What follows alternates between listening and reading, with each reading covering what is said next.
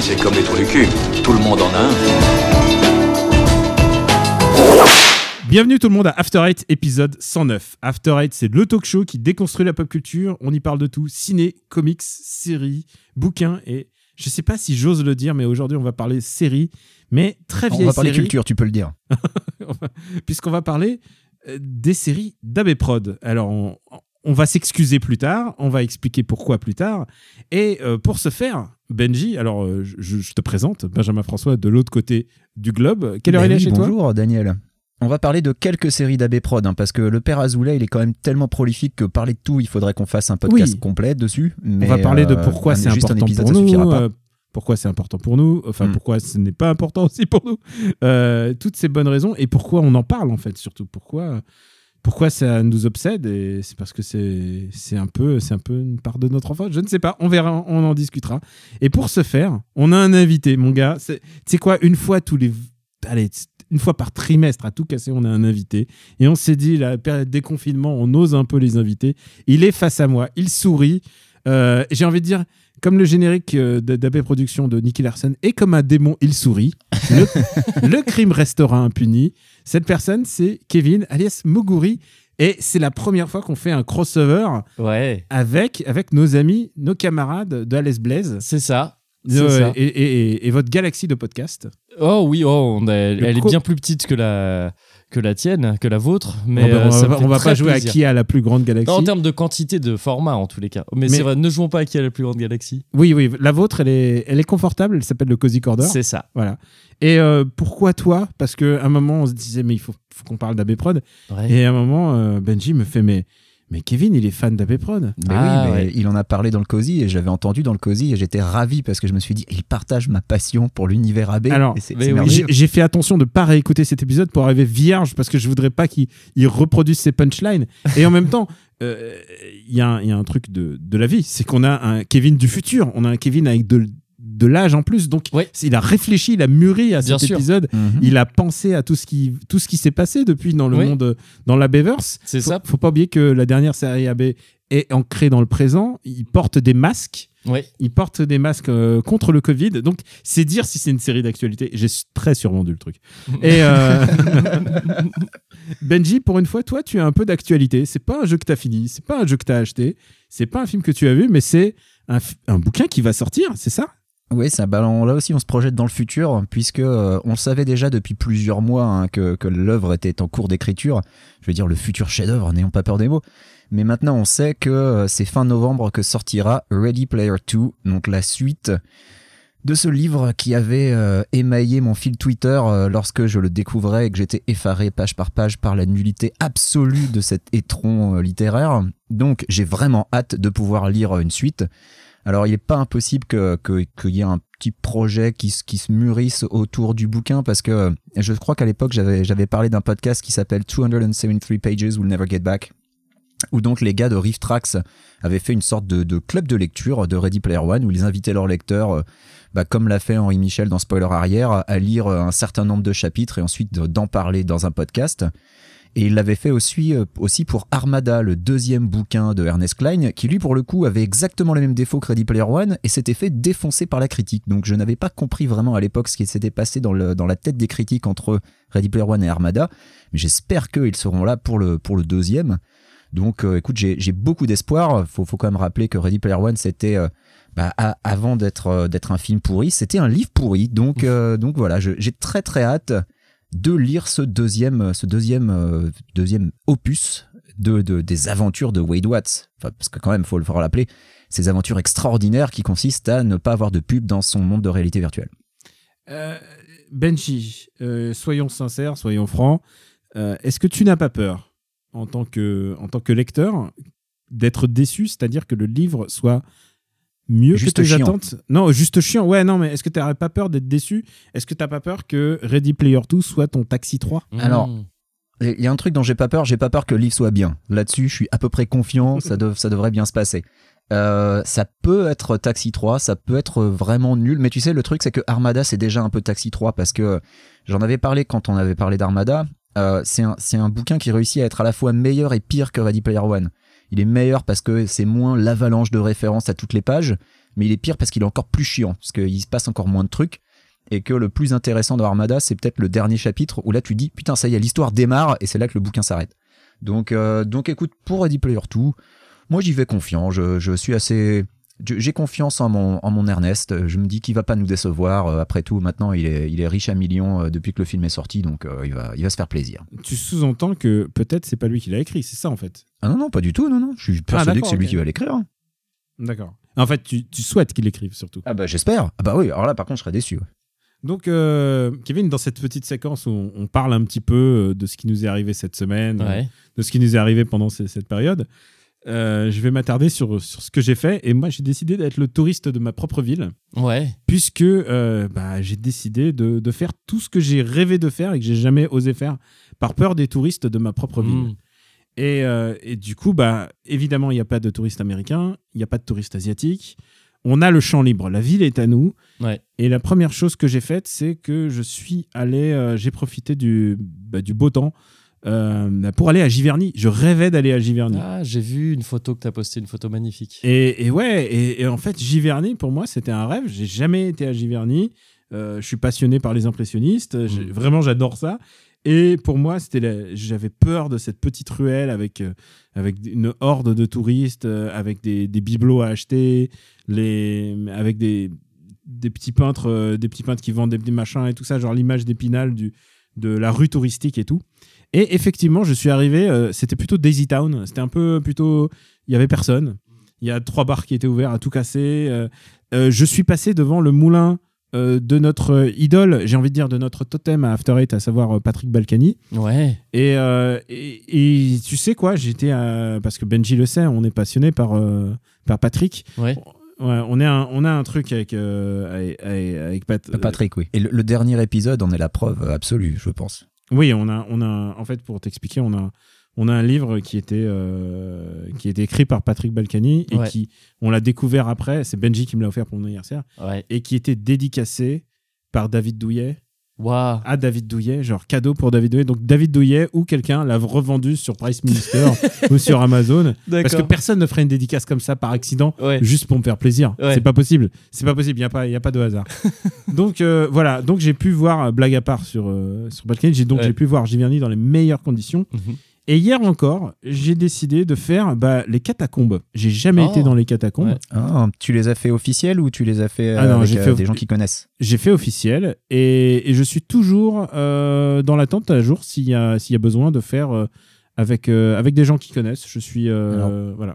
Tu vois, avant de partir aux US, moi j'ai fait les catacombes avec des gens qui connaissent, alors que j'ai jamais fait les officiels parce que je me suis dit il faut que je fasse ça quand même avant de partir. Mhm. C'est un des trucs les plus intenses et les plus flippants que j'ai fait de ma vie, alors que j'ai fait du saut à l'élastique et du saut en parachute. Honnêtement, Ouais. les catacombes ça m'a fait, mais euh, quand il faut se faufiler dans des passages tellement étroits que tu sais même pas si ta tête va passer, bah ouais non ça fait ça fait quelque chose. Ça Mm. m'a, ça- c'est des c'est des super souvenirs hein, et je recommande. Ah, bah, j'espère euh, j'espère trouver des contacts euh, pour pour un jour le faire. Mais je devrais pas en parler avant de le non, faire évidemment. ça, ouais, ouais. Bien sûr. Il, euh, il paraît que c'est Xavier Niel, je crois, qui est. euh, On dit de lui que c'est un cataphile. c'est vrai? Ouais. Le vrai Xavier Niel? Ouais. Donc si j'ai une Freebox, Si euh, tu crois que je peux peut-être euh, négocier un truc?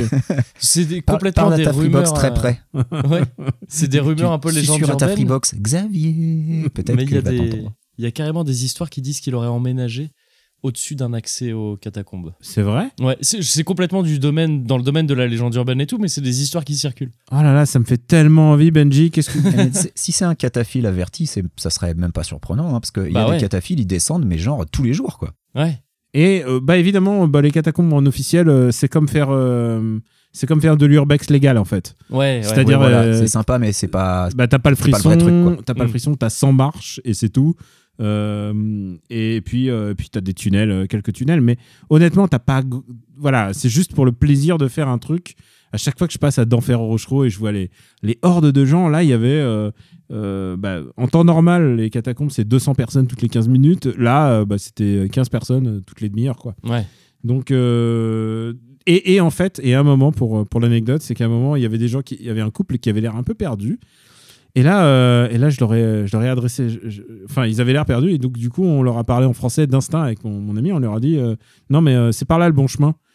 Et en fait, on n'a pas tilté. En fait, c'est possible qu'il y ait d'autres gens que des Français, en oui, fait. ça reste. Et ouais. cla- clairement, c'est genre, c'était des Allemands. Ouais, Le reste de l'Europe est ouvert, ouais. Ouais. Et du coup, on s'est retourné vers eux. Non, et on a fait this way, this way.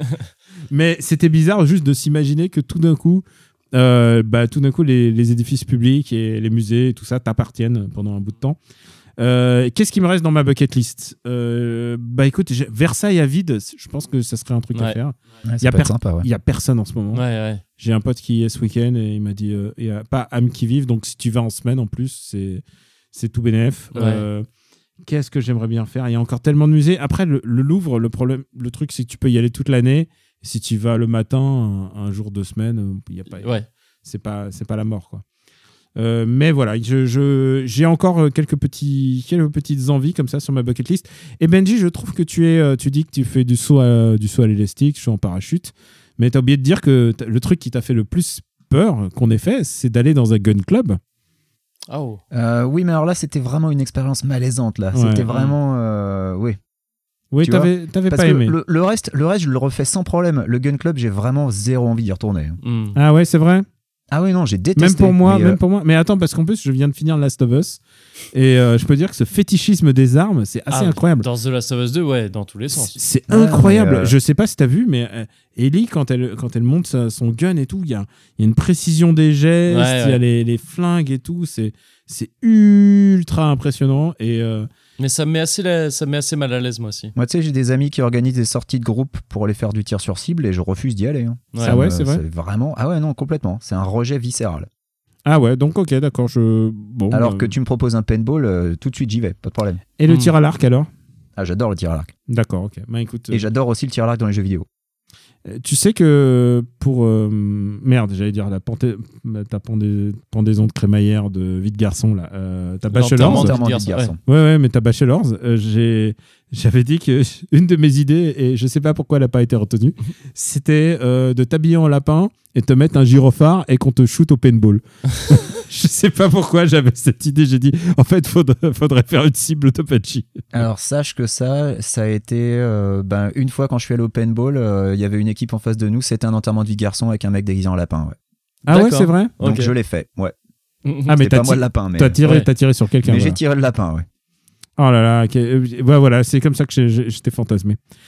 Est-ce qu'on est-ce qu'on passerait pas à notre sujet euh, de, de, de cet épisode, un sujet qui nous est important, les, les Bah, séries AB nos, nos auditeurs trépignent Ah, d'impatience. Et- je ah non, pense. et tu sais quoi? Tu sais quoi on va, on va laisser la parole à. Mais peut-être que oui, peut-être que Kevin Kevin. a une actu. Est-ce que tu, tu as une actu dont tu veux partager, au fait? L'actu, alors honnêtement, j'en pas tant que ça parce que je suis un peu dans, la, dans ta situation, euh, Daniel, c'est que j'essaye euh, un petit peu de redécouvrir un petit peu la ville qu'on me laisse euh, apporter.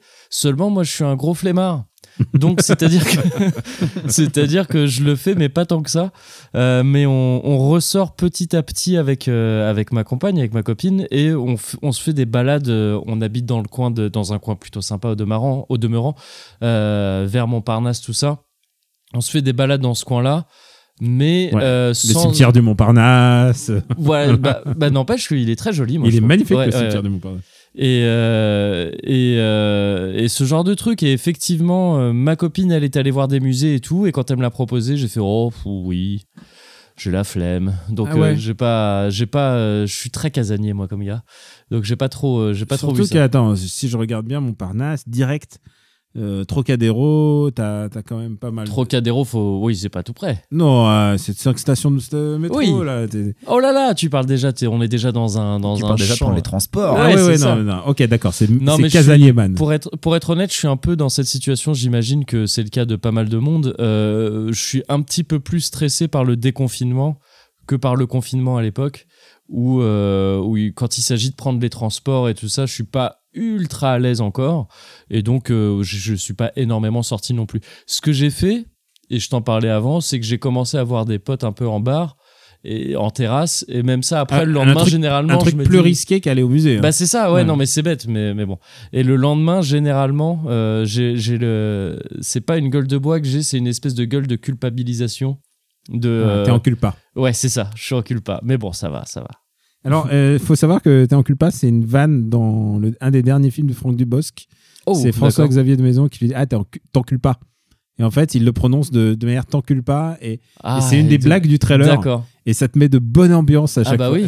À chaque fois que quelqu'un. C'est quoi le film? Je... Je crois que c'était euh, All Inclusive, je crois. Ouais, ça me parle je pense que j'ai entendu le MDR euh, en question. Hmm. Mais euh, et pour revenir sur le cimetière du Montparnasse, eh ben il y a un superbe ossuaire en dessous. Si un jour tu fais de, tu, tu descends dans les catacombes, voilà. Et qui du coup fait partie des, des trucs non officiels Oui, tout à fait. Ouais, ok, ouais. J'imagine. Euh, Xavier Niel, si tu m'entends.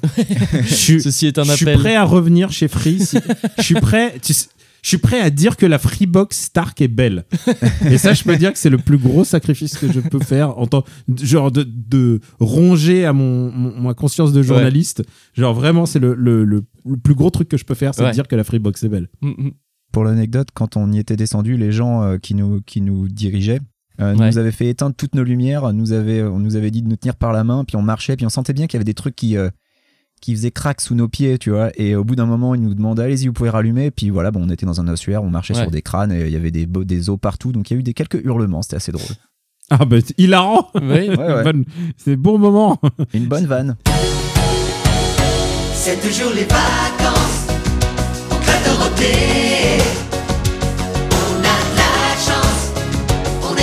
est tous invités. Du lundi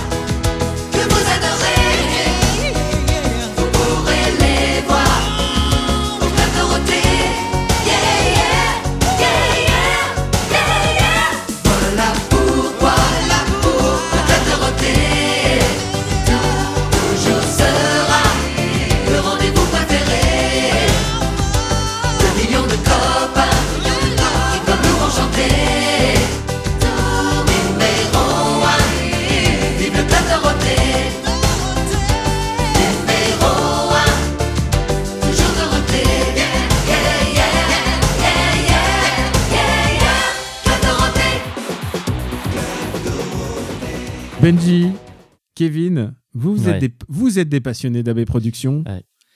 Euh, comment ça a commencé? Je sais pas, est-ce que je, je m'attaque à toi, Kevin, d'abord? Euh, honneur à Kevin. J'ai l'impression quand tu me poses cette question que là quand je parle j'ai une voix déformée et j'ai commencé à commencer ah c'était j'étais très jeune et euh, je suis tombé dedans d'abord bon bah les musclés et puis euh, et puis après voilà c'est la Pas de dégringolade pitié pour les Ouais, croissants. c'est ça.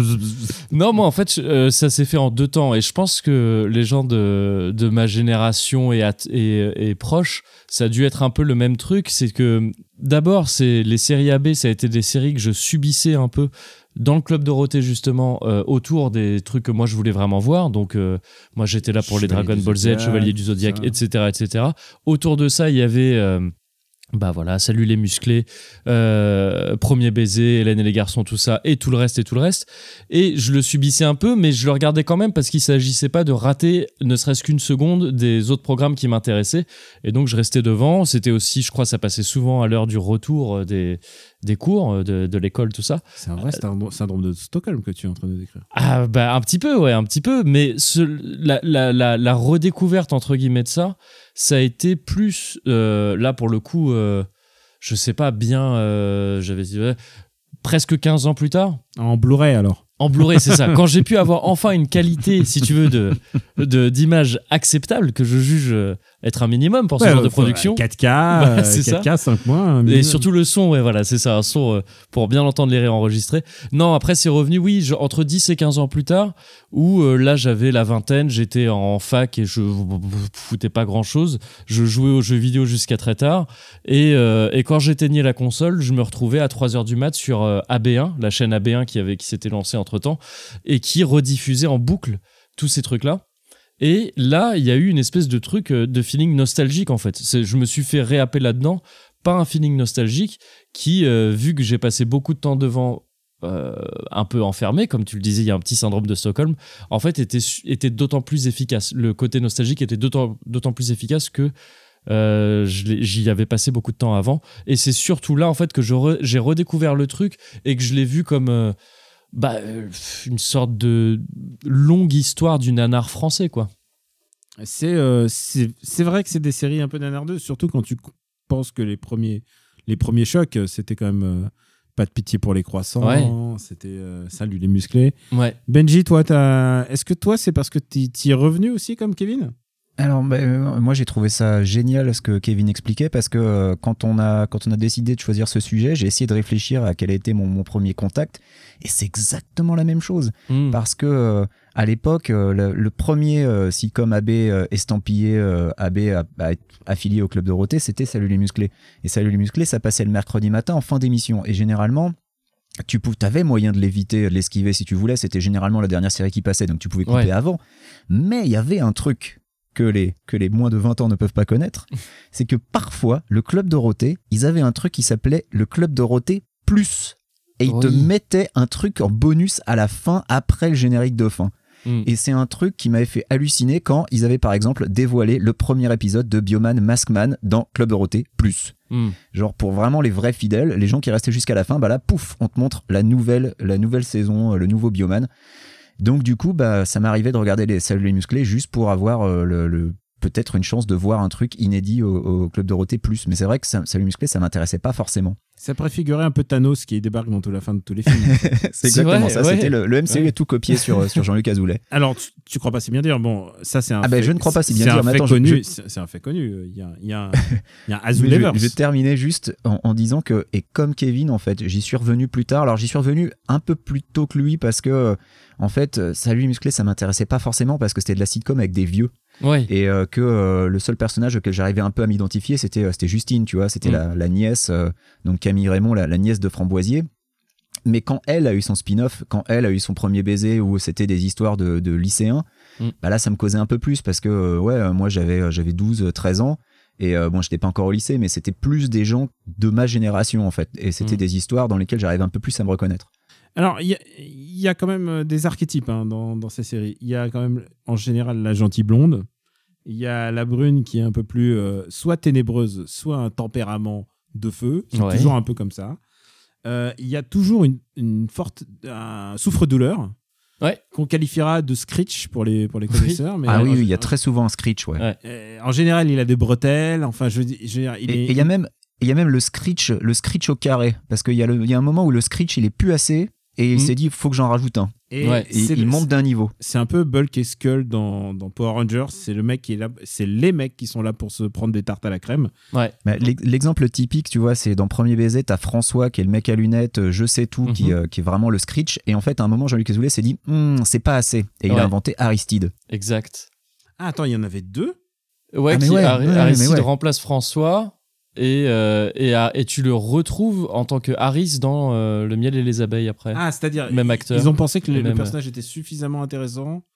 Ou Bah- son univers, tout ce qu'il prodiguait au, Alors, personnage pour le. Après, Ah, ça, mais déjà, euh, Daniel, ouais, le truc, ouais. c'est qu'il y a un univers partagé dans ah la oui, vie. Ouais. ça oui, c'est évident. Il y a le. Girardverse. Ouais. Il y, a, il y a plusieurs, en fait, c'est terrible. On va, là, on brûle peut-être quelques étapes, mais il y a, Mm. t'as, t'as un Abeverse, t'as un Girardverse, et t'as des espèces d'étapes de, de, t'as des étapes de l'or, euh, des couches successives de l'or. Parce que par exemple, t'as t'as du dans- Redcon aussi. Oui, il y a du Redcon, effectivement. C'est-à-dire, on utilise un acteur dans une autre série en faisant Voilà. croire qu'il a jamais été dans les autres. quoi. Ouais, Voilà, t'as des acteurs qui apparaissent dans plusieurs séries, qui ensuite se font Redcon au sein du Girardverse, Ouais. alors que c'est des acteurs, enfin les acteurs euh, identiques pour des rôles différents. Souvent, euh, bah, dans les filles d'à côté, quoi. Dans les filles d'à côté, les, pers- les personnages étaient réutilisés 15 fois dans Alors, les filles d'à côté, je crois que c'est une des rares qui fait pas partie du Girardverse, justement. Ben ouais, et elle est dans, elle est dans un cas très particulier. Si tu parles vraiment de diégèse de et, peu- Dakotaverse. et peut-être, qu'on- ouais, mais peut-être qu'on va un peu Mm. trop loin dans l'analyse de ces trucs-là. Mais il y a dans les filles d'à côté, à un moment donné, il y a, euh, il y a Lola de. En fait, il y a pas Lola, il y a Mallory Nataf. What? Elle En tant que dans- Mallory Nataf qui joue dans euh, le- cette série Le miel et les abeilles qu'on regarde à la télé Attends, dans l'univers des filles d'à côté. dans- en tant que Mallory Nataf Ouais. dans la série? Ouais. Alors je sais plus si c'est les filles d'à côté ou les nouvelles filles d'à côté. Alors, est-ce que c'est parce que les filles d'à côté et les nouvelles filles d'à côté, c'est peut-être une série qui s'inscrit dans la réalité? Bah ouais. Et, et, et du coup, euh, ça veut dire que Le miel et les abeilles, qui est peut-être la pire série d'abeilles. hein. Ah, oh, c'est- Oh là, non. Oh Oula, là, non. attention, ouais. Mais le, Le truc est- abeilles, c'est pas la pire, Non, t'inquiète pas. disons que c'est la plus médiatique et, et la plus horrible. Le Alors- truc qui est juste, attends, pardon, pour finir, parce que sinon, ce serait, sinon ce serait presque trop simple. Ce qui est compliqué, c'est que depuis, dans Les Mystères de l'amour, la série qui a lieu, euh, qui est encore euh, en cours là, en fait, on a réintroduit des, des personnages des filles d'à côté.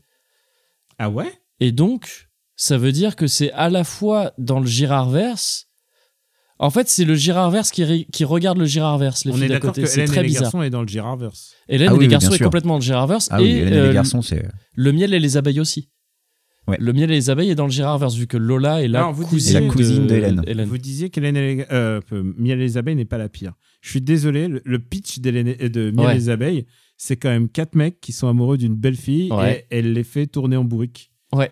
Ah Et- oui, oui. Mais c'est un peu l'histoire euh, qui se répète sans cesse des séries AB, hein, ce truc-là. C'est toujours une belle fille qui fait tourner les mecs en bourrique Bah non mais il y a toujours cette il y a toujours ce, ce rôle moi ma, ma, ma, ma conviction intime c'est que Azoulay c'est vraiment euh, je- il a des il a des kinks des perversions Ah ben, c'est vois, clair. très très euh, très identifiables il y a les pieds c'est les le pieds, Tarantino français hein, quelque Les part pieds, clairement. Les pieds, clairement. Il y a, il y a je pense, Le jus d'orange. le jus d'orange C'est quoi exactement ce jus d'orange alors? C'est quoi?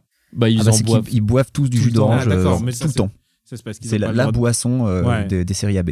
Mais il y a aussi un autre truc, et ça je l'ai vu dans Les Miracles de l'amour et tous les autres, ouais c'est qu'à chaque fois, les filles se font capturer ouais et il y a une course-poursuite Ouais. et il a un kink avec les, les... Je pense que si on laissait faire Azoulay, ouais ça serait des séries super glauques de- d'esclavage sexuel dans les pays de l'Est. ah complètement Ah, ouais ouais Alors attends, c'est des séries qui peuvent être super glauques en Exactement, fait. Si tu, ouais. si tu creuses un peu, euh, Ouais, le, le te- coup de l'enlèvement, ouais. ça a commencé dans Hélène et les garçons en fait. Sur la fin d'Hélène et les garçons, il s'est dit bon, euh, il, il me faut des nouveaux trucs. Et il y a un épisode où il il y a des enlèvements, des- il y a des viols dans Hélène et les garçons, sache-le.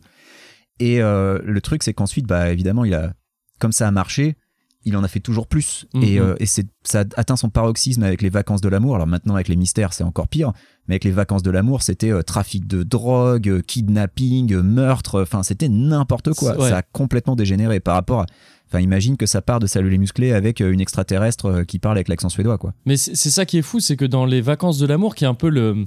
qui jusque, comme tu l'as dit, jusqu'au mystère de l'amour, qui sont venus quand même beaucoup, pas mal d'années après, c'était ouais. le genre la, la, la- la- la pointe de, de- des séries AB, quoi. C'était la, la dernière et tout ça, c'était un peu l'achèvement de tout ça. Il y avait tout ce truc de. on veut être un peu un. Un, un deux flics à Miami français, tu vois, un Palm Beach, un peu Ouais, truc ouais. avec, avec ce genre de ce genre d'enquête là, mais il restait ce que tu disais aussi, c'est-à-dire euh, un épisode sur deux dans Les Vacances de l'amour, t'avais un extraterrestre et c'était euh, la soupe aux choux, quoi. C'était incroyable ce mélange de. On veut faire d'une série policière avec justement ces trucs un peu glauques de trafic euh, d'humains, de trafic d'armes, de tout ce que tu veux de drogue. Et en même temps, juste l'épisode d'après, ça va être une espèce d'extraterrestre bizarre. Ça n'a aucun sens. Ça mélangeait trop de trucs en même temps. Est-ce que c'est, est-ce que, alors je vais, je vais prêcher le diable, mais est-ce que les séries AB se sont pas fait ringardiser euh, par la gauche et par la droite, par euh, euh, merde, j'ai un trou de mémoire, Benji, tu vas me redire la, la série à Marseille. Ah, Plus belle la vie Je pense Plus que be- c'est plus la vie. Plus belle la vie, hein. pour moi, c'est un héritier parfait des séries AB. Parce qu'il y a des extraterrestres dans Plus belle la vie. Bah, c'est- en fait, c'est un peu la même recette. C'est c'est le On m'a dit, déjà c'est c'est. tout- on m'a dit, il y a une série, une saison, c'est Twin Peaks. Ah, j'ai pas. Alors, alors, il- je dois quitte à. Faudrait que je demande à ma tante hein, qui regarde Plus belle la vie euh, assidûment. Moi, je, je regarde pas du tout le Plus belle la vie. Est-ce que Ouais. tu veux inviter te ta tante dans un prochain épisode pour... Eh bien, écoute, on l'invitera.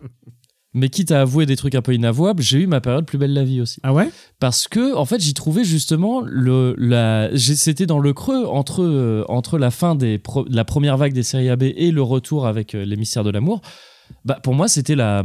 C'était la suite logique des séries AB. Déjà parce que tu retrouvais plein d'acteurs. Ces pauvres acteurs qui avaient fait carrière finalement morte dans les séries AB. Ouais. et qui avait rien eu depuis. Il s'était fait réembaucher dans Plus belle la vie. Euh, il y avait notamment, euh, alors j'ai oublié le nom de l'actrice, mais la personne qui jouait euh, Fanny, je crois, des filles d'à côté, qui, qui était oui, une commissaire dans Plus belle la vie. Oui, alors c'est inadmissible que j'ai oublié puisque c'était évidemment mon personnage préféré C'est- dans les filles d'à côté. Cécile Auclair. Cécile Auclair, merci Daniel. Alors attends, je me gourre pas. Fanny, c'était la blonde, hein, c'est ça, celle qui avait C'était le. la blonde, ouais. Ouais, donc c'est bien elle, voilà, et qui s'est retrouvée donc dans Cécile Auclair, donc vous avez dit, c'est ça Ouais. Ouais. Qui s'est retrouvée dans Plus belle la vie avec plein d'autres. Et, euh, et donc, ouais, Plus belle la vie, quand tu dis euh, que ça s'est fait ringardiser par Plus belle la vie, alors je pense que ça s'est fait d'abord ringardiser par Jean-Luc Azoulay lui-même, qui Ouais. de toute façon, il faisait des séries qui étaient en réaction à d'autres trucs qui étaient déjà datés. Tu vois, il faisait des séries qui, euh, qui essayaient de singer euh, d'autres Oui. séries euh, déjà Les existantes. vacances de l'amour, c'est Baywatch. hein. C'est au C'est ça, plus fort ouais. de- du succès de Baywatch et voilà quoi. Il y a eu aussi le, ce- le truc, je trouve, le, le- le- la parodie, entre guillemets, la plus triste, c'était Les Années Bleues, qui était Ah, la oui. suite. Qui était la suite des, des années, années fac, qui ouais, était la c'est ça. suite de Premier baiser. C'était avec, Exactement. euh, Virginie Desarmeaux et tout ça. Ouais, c'est ça, c'était Ouais. toute cette bande-là et euh, Christophe Ripper et tout. Et c'était vraiment, le pitch, c'était deux, euh, deux euh, groupes d'amis qui habitent euh, en face euh, sur un palier. Enfin, c'était Friends, quoi. C'était Friends. ouais. Mais c'était un Friends Ah, euh, très raté. euh, Oui, ok, c'était qui- un Friends euh, fauché, quoi. Ouais, c'est ça, c'est ça. Et qui n'a pas duré longtemps d'ailleurs, le ça pas marché. Le problème global de ces séries, c'est l'écriture. Et alors, tu, Ouais. tu parlais des, des pitchs. C'est quoi la série la plus improbable qu'ils ont fait? Pour ma part, il y en a une. Il y en a une, je pense que c'est vraiment le, le, le summum du ridicule. C'était le Collège des Cœurs Brisés. Ouais, Ah, j'allais le dire. Ouais, c'était fou Ah, ça. le collège des cœurs brisés, c'était quelque chose. C'était, euh, pour expliquer, c'est des gens, ils avaient eu le cœur brisé dans une relation amoureuse. Mhm. Enfin, des, parce qu'ils faisaient des bisous. hein, parce Oui, c'est ça, ouais. euh, c'est, quand même, ça reste quand même AB. Ils Ah bah, à l'époque, hein, parce Ouais. que ça, ça, baise, euh, ça baise à couilles rabattues hein, dans les mystères, hein, je peux te le Non, dire. ça, c'est dans les mystères. Mais là, on parle, on parle de, de- Ils sont tout jeunes. Et Ouais. donc, ils vont dans un collège où ils sont là pour oublier. Euh, C'est ça, euh, les peines de et cœur. il est mort de rire, euh, Kevin. Il a le sourire aux lèvres. Bah oui, avec des parce que le pitch, il est Mais En incroyable. même temps, attends, en même temps, c'est quand même une série. Bon, déjà, c'est la série qui a, qui a permis de découvrir Hélène de Fougerolles, rappelons-le. Mais, euh, mais c'était, c'était catastrophique. Enfin, il y en avait un, c'était un pharaon. Enfin, Oui. Il y avait rien qui allait dans cette série. Ouais. Pharaon? Ah, Ouais, ouais, Il y ouais. avait un mec, il, était habillé en pharaon. Ah, ça. Il avait un phare. Bah, non, mais franchement, cette série, elle était, euh, elle était, elle était dingue. 37 épisodes, quand même, ils ont réussi à tenir. Mm. euh, avec Je sais pas si tous ont été diffusés à l'époque, mais en tout cas, sur AB1, c'est sûr que ça a été rediffusé. Ouais. Et c'est un peu l'injustice de toutes ces séries, c'est qu'il n'y a pas d'édition collector euh, digne de ce nom. Non, Blu-ray, ouais, euh, ouais. Non, il n'y a pas de Blu-ray 4K. euh, Ouais. non. Et même, et même en termes de catch TV, je veux dire, Netflix n'a pas, n'a pas, n'a Non. pas foncé dessus. Mais Non, sur tu YouTube, sais, je crois, Si non tu regardes AB1 assez longtemps, tu finiras par voir Oui. l'épisode que tu cherches. C'est ça, ouais. Et euh, t'as raison, Kevin, sur YouTube, euh, il y a, euh, je crois que c'est Génération Sitcom ou je sais Ouais, plus, une chaîne eu- ouais. YouTube qui diffuse les grands moments, les grands dont les séries perdues. Et il y en a une que j'adore des séries oubliées de Ouais. d'AB. Moi, c'est le G- GREC, le grec. Ah oui, alors mais ça c'était un peu après si je Et me bah souviens ouais, bien. c'est les années 2000. Et le Ouais. truc, c'est littéralement, c'est Azoulay qui essaye d'imaginer The Wire, mais un petit peu avant et sans les moyens. C'est le The Wire d'AB Productions. Ouais, Et il y a déjà Isabelle Bouis dedans. ouais. Et pour- Oh oui, qui Ah, euh, Isabelle Louis, de longue date, Et qui s'accompagne, je crois, si je me Euh, trompe je pas. crois que je- s'accompagne, ouais.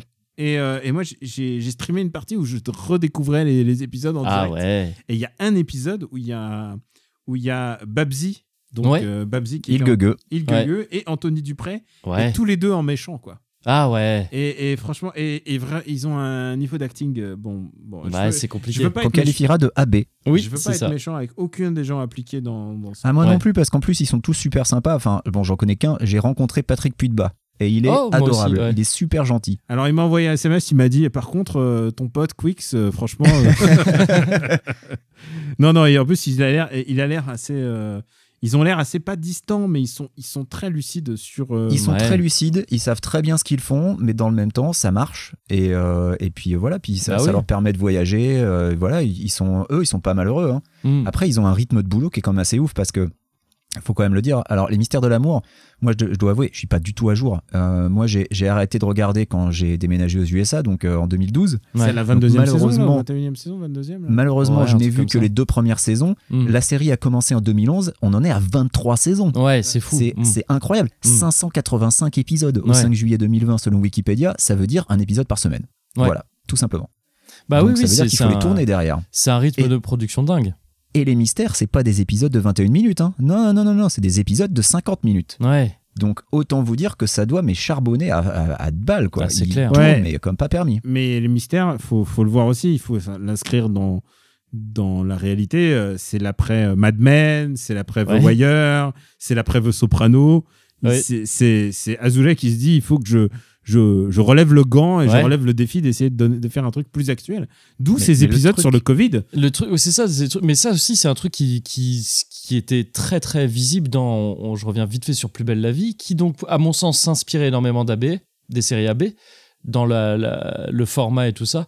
Et là, euh, Azoulay revient en se réinspirant de Plus belle la vie. C'était une des grosses marques de fabrique de Plus belle la vie de traiter des sujets d'actualité en flux tendu. Tu, vois, tu sentais que l'écriture, il y avait une, euh, cellule d'écriture qui devait euh, réagir à donf sur ce qui se passait.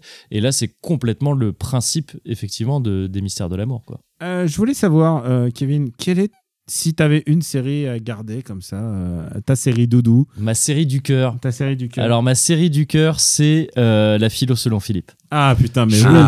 trouve? Incroyable. C'est ma qui préférée. rejoint le Gérard Verse. Oui, ben, pas via mystères de l'amour, hein, c'est ça, ouais. Mystères de l'amour, c'est le grand unificateur de. lore. mystères de l'amour, c'est le Infinity War de Ouais. Gérard Verse. C'est ça, c'est ça. Et, euh, et, et donc, ouais, c'est c'est ma, ma série du cœur, c'est celle-ci, parce que, en fait, il y a un truc un peu. Moi, j'ai. On s'est croisé avec les séries AB, c'est-à-dire avec le thème des séries AB. Quand je les regardais gamin, j'étais plus jeune que les personnages euh, principaux, qui étaient souvent au lycée, et je me disais, oh, ça va être comme ça le lycée, alors que, bah, pas, évidemment que non. Et, euh, Après, et après, je- un charismatique prof de philo. Ouais, bah, c'est ça. Et quand j'y suis retourné après, comme je le disais euh, plus tard, bon, ben j'avais bien vu que c'était pas comme ça. Mais il y avait ce côté, en fait, ça me faisait. C'était, ça a toujours été un genre de truc fantasmé pour moi, ces séries, puisque j'ai jamais eu l'âge des persos qui étaient euh, décrits dedans. Et. euh, et la philo selon Philippe, pour moi, c'est ce qui représente le plus ça, quoi. C'est-à-dire que tu, ils passaient leur vie dans un lycée, c'était le principe de la série, et euh, c'était ce, ce- donc les- ces histoires complètement pff, ridicules de ce prof de. En fait, c'est euh, Jean-Luc Azoulay qui avait dû voir le cercle des poètes disparus et qui Ah, s'est dit complètement ça, on va, on va ça. faire ça à la française et c'est ridicule, quoi. C'est ridicule.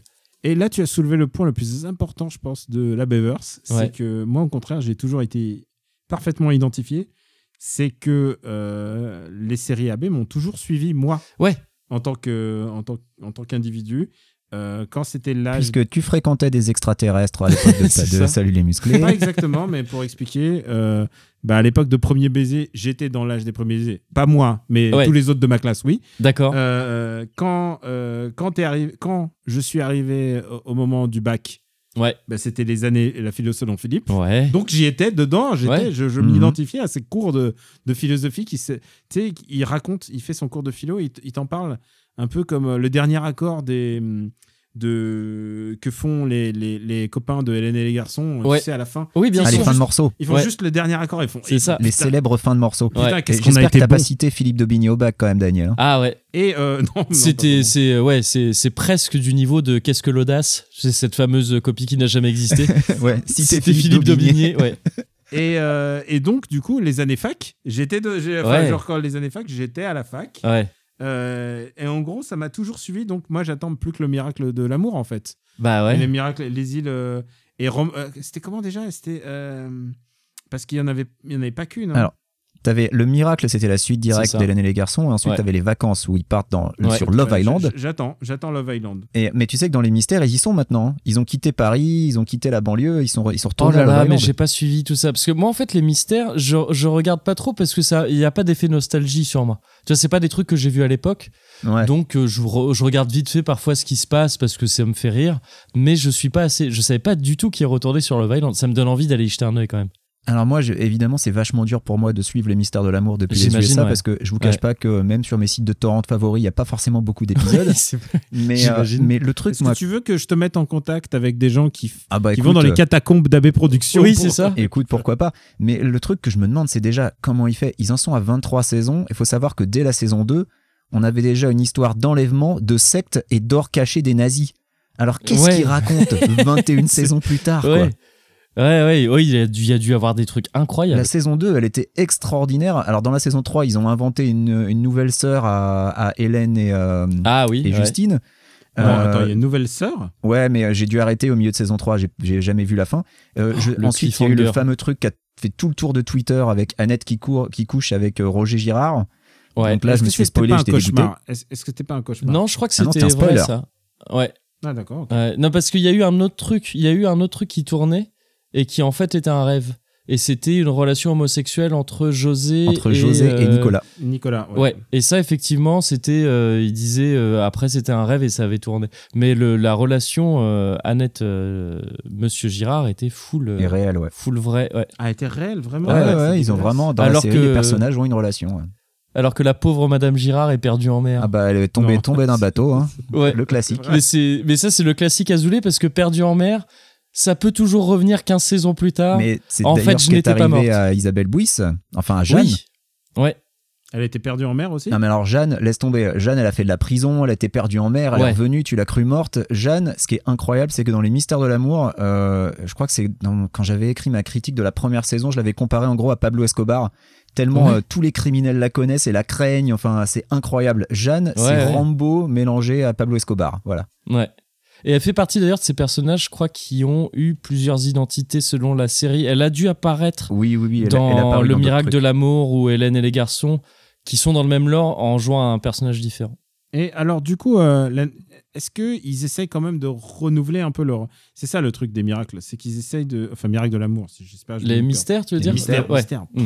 C'est compliqué avec ces. Ouais. C'est c'est toujours les mêmes initiales de toute manière. Oui. Mais Jeanne, Il déjà, elle ref- était dans la croisière folle amour où elle jouait une extraterrestre aussi. Exact, bien sûr, évidemment. C'est. Estrella, je Ouais, crois. c'était Estrella. Ils essayent de faire euh, revenir le maximum d'acteurs. euh, Ouais. Le, le maximum d'acteurs possible. C'est-à-dire, euh, Mallory Nataf est revenu. Mallory Nataf est Mhm. revenue, ouais. Euh, et puis. euh, Et tant et mieux puis- pour elle, hein, quelque part, parce que la pauvre. C'était pas évident, apparemment. ouais. Mm. Et, et en fait, du coup, ils essaient. José, il est. Enfin, genre, il y a des tauliers. Et en Ouais. fait, comment ils font pour intéresser une nouvelle génération de, de gens, en fait? Ah, mais je pense pas qu'il essaye d'intéresser une nouvelle génération. C'est ça, ouais. Mm. Moi, je pense Ah bah que le, moi- le public type des mystères, c'est les gens qui ont nos âges. C'est les gens qui regardaient les séries AB à Mm. l'époque et euh, qui, euh, qui maintenant sont, euh, sont cadras et regardent ça euh, tranquillou, quoi. Je Ouais, pense. Je hein. pense aussi. ouais. Mm. Alors, du coup. Ils visent plus les enfants du tout. hein. D'accord, ok. Tu, tu crois que vraiment. euh, ah oui, non, c'est- sûr. D'ailleurs, le- les thèmes des mystères de l'amour, ça ne touche pas, vise pas les enfants. Enfin, je veux dire, lors des nazis, ça Ouais. va intéresser quel enfant de nos jours? Alors, euh, je te présente enfants moi de à papa, l'âge de mais, 10 euh, ans, mais. Ouais. moi, à l'âge de mais 10 ans. Mais par si contre. tu veux, moi je pense qu'une une des raisons qui ont fait qu'à l'époque ces séries étaient aussi critiquées et aussi dénigrées, c'est pas forcément leur qualité parce que est-ce que c'était pire que Marc et Sophie? Est-ce que c'était pire que Maggie? Je pense pas. Je pense que c'est surtout que ça s'adressait aux enfants donc euh, du coup, tu avais cette, cette espèce de- d'idée que ça allait pervertir la jeunesse parce que c'était complètement con. Parce que oui, c'était complètement con, mais euh, est-ce que c'était pire que les autres sitcoms de l'époque? Je suis pas sûr. Benji, quelle, quelle est toi ta série euh, de cœur? Alors moi j'ai un peu triché. euh, c'est pas vraiment une série, c'est un Christmas special. Mais Ah, euh, yeah, bah oui. J'ai dit que les mystères de l'amour c'était le Infinity War euh, Ouais. de- de- du Girardverse et euh, ben en fait avant ça il y a eu le Avengers du Girardverse Ouais. et c'est Famille Fou Rire qui est Ouais. donc ce qu'on appelle un Christmas spécial donc un, un épisode spécial de Noël et c'est l'épisode qui avait consacré que oui tout ça était dans un univers partagé parce que Mm. euh, Famille en gros c'est euh, bah, c'est quasiment toutes les séries de l'époque donc c'est euh, Salut les musclés c'est euh, c'est Premier baiser Hélène et les garçons et Le miel et les abeilles plus les animateurs du Club d'eau. Donc les animateurs du Club d'eau sont canons dans le Girardverse. Ça veut dire que Sahara, Genre le dromadaire Jackie. extraterrestre, est canon dans le Girardverse. Donc maintenant, j'attends Ouais. une saison des Mystères de l'amour avec Sahara, le dromadaire Jackie extraterrestre. monsieur, Jackie, Monsieur Cadeau Euh, Jackie, oui. Monsieur Cadeau, non. Est-ce Euh, que Cyril Drevet est, ca- est canon du coup? Ah. Ah, Je ben, euh, je sais plus si. Non, il apparaît pas dans, dans le. Ouais, je Mais du pas. coup, il serait canon. Cyril Drevet est canon dans le Girardverse, ouais, du coup. Excuse-moi, je, je peux pas me retenir. Non, mais écoute, lui non plus. Euh, donc, euh, Famille Fou Rire, euh, qu'est-ce que c'est? Eh bien, c'est tout simplement l'histoire d'un. Bah, c'est c'est- c'est cette, cette fameuse famille Girard et ses ramifications, puisque donc on l'a dit, euh, l'histoire c'est que Antoine Garnier, donc le, le père de Lola, c'est aussi le beau-frère de Roger Girard, puisque euh, la, la- la mère de Justine et Hélène, c'est la sœur euh, d'Antoine Garnier. Donc évidemment, Lola est cousine avec Justine et Hélène, mais on sait aussi que Justine, c'est la nièce de Framboisier, parce que Framboisier, c'est le frère de Roger. Mhm. Et donc, euh, ben, euh, évidemment, quand tu as un, un- un groupe de, de, de la, de la qualité des musclés euh, dans, dans, tes, dans tes relations proches, tu les invites à venir, euh, à venir jouer de la musique, ce qui évidemment intéresse tout le monde, parce que là, je peux dire que tous les garçons qui eux aussi sont musiciens amateurs, euh, quand ils entendent qu'il y aura les musclés qui vont jouer au dîner, évidemment, ils sont super intéressés, ils ont super envie de venir voir ça. Donc en gros, c'est le gros crossover avec bah, tous les acteurs de, de- toutes ces séries qui se retrouvent pour faire le dîner. Bon, en gros, c'est nul à chier, hein. ça dure 52 minutes, tu, tu te fais chier la plupart du temps, mais le, le, le climax, c'est quand tout, ce, tout ça se, se rejoint, se retrouve, puisque tu découvres aussi que euh, la nièce de la servante d'Antoine du miel et les abeilles, parce que oui, en plus, ils avaient une servante, rappelle-toi, Ouais, Madame Eugénie, je crois. euh, Mélanie, chose comme ça. euh, maîtresse de maison, et euh, en fait, sa nièce, c'est qui est une Dorothée, maîtresse qui vient de, avec qui ses est une amis du maîtresse de maison? À part dans, ah, Qui est une maîtresse de maison à part dans les séries AB Ah oui, oui. Eh ben, euh, Bah- dans les pornos aussi, ça arrive. Oui. Mais, euh, il y a un truc, c'est que les séries AB, elles avaient une esthétique, mais comme euh, aujourd'hui on est à fond, enfin il y a eu la pop culture a été vachement années 80 ces dernières années là. Euh, T'as à peu près le même décalage. Les séries AB, c'est à fond années 60 et tout ça. Ça, pompe vachement dans une esthétique et des, Monsieur et des Drummond mœurs et qui n'existaient Ah oui, oui, plus de 60, toute façon à 70, l'époque où c'était ouais. diffusé quoi. bah, rappelons euh, le- le- l'espèce de café où ils se retrouvent dans Premier ça, baiser, ouais. c'est un diner américain des 70. quoi. Complètement. C'est, ouais. euh, Mm, mm. complètement Alors- daté. Mais donc je disais, Ouais. donc la nièce de, de Mélanie, la servante d'Antoine, c'est Dorothée. Ouais. qui vient avec les animateurs du club. Ah, c'est bah, comme ça qu'ils sont euh, canons dans, le, dans le Girardverse. Mais après, quelque part, il l'était dès la naissance de Salut les musclés, parce que les musclés sont les musclés dans Ce sont les musiciens musclés. Dorothée, ouais. C'est ça, ouais. Donc en fait, il y a, il y a toujours eu une espèce de jeu très flou sur, le, sur le, le- le- la, la diégèse du truc qui est assez incroyable, je trouve. que, euh, du coup, est-ce que ça je pense que la diégèse du truc, c'est Jean-Luc Azoulay qui, qui balèque. Vraiment. Ah, ça, c'est bien sûr. Dans la réalité, c'est ça, les- oui. Est-ce que les mystères de l'amour, c'est pas une, genre, une, une grande série intradiégétique française? Je Ah, pense. si, si, mais c'est peut-être même la plus Je grande série intradiégétique française. Ah, oui. Sans Alors, rire, hein. Ouais. Du coup, moi, je veux, je veux savoir, euh, puisque, puisque vous avez admis que Jackie est canon dans le. Ouais. Ja- enfin, Jackie est euh, canon, quoi qu'il arrive. Mm, c'est vrai. Jackie est canon. Je crois que c'est bon, t'as t'as- t'as ta punchline euh, de l'année.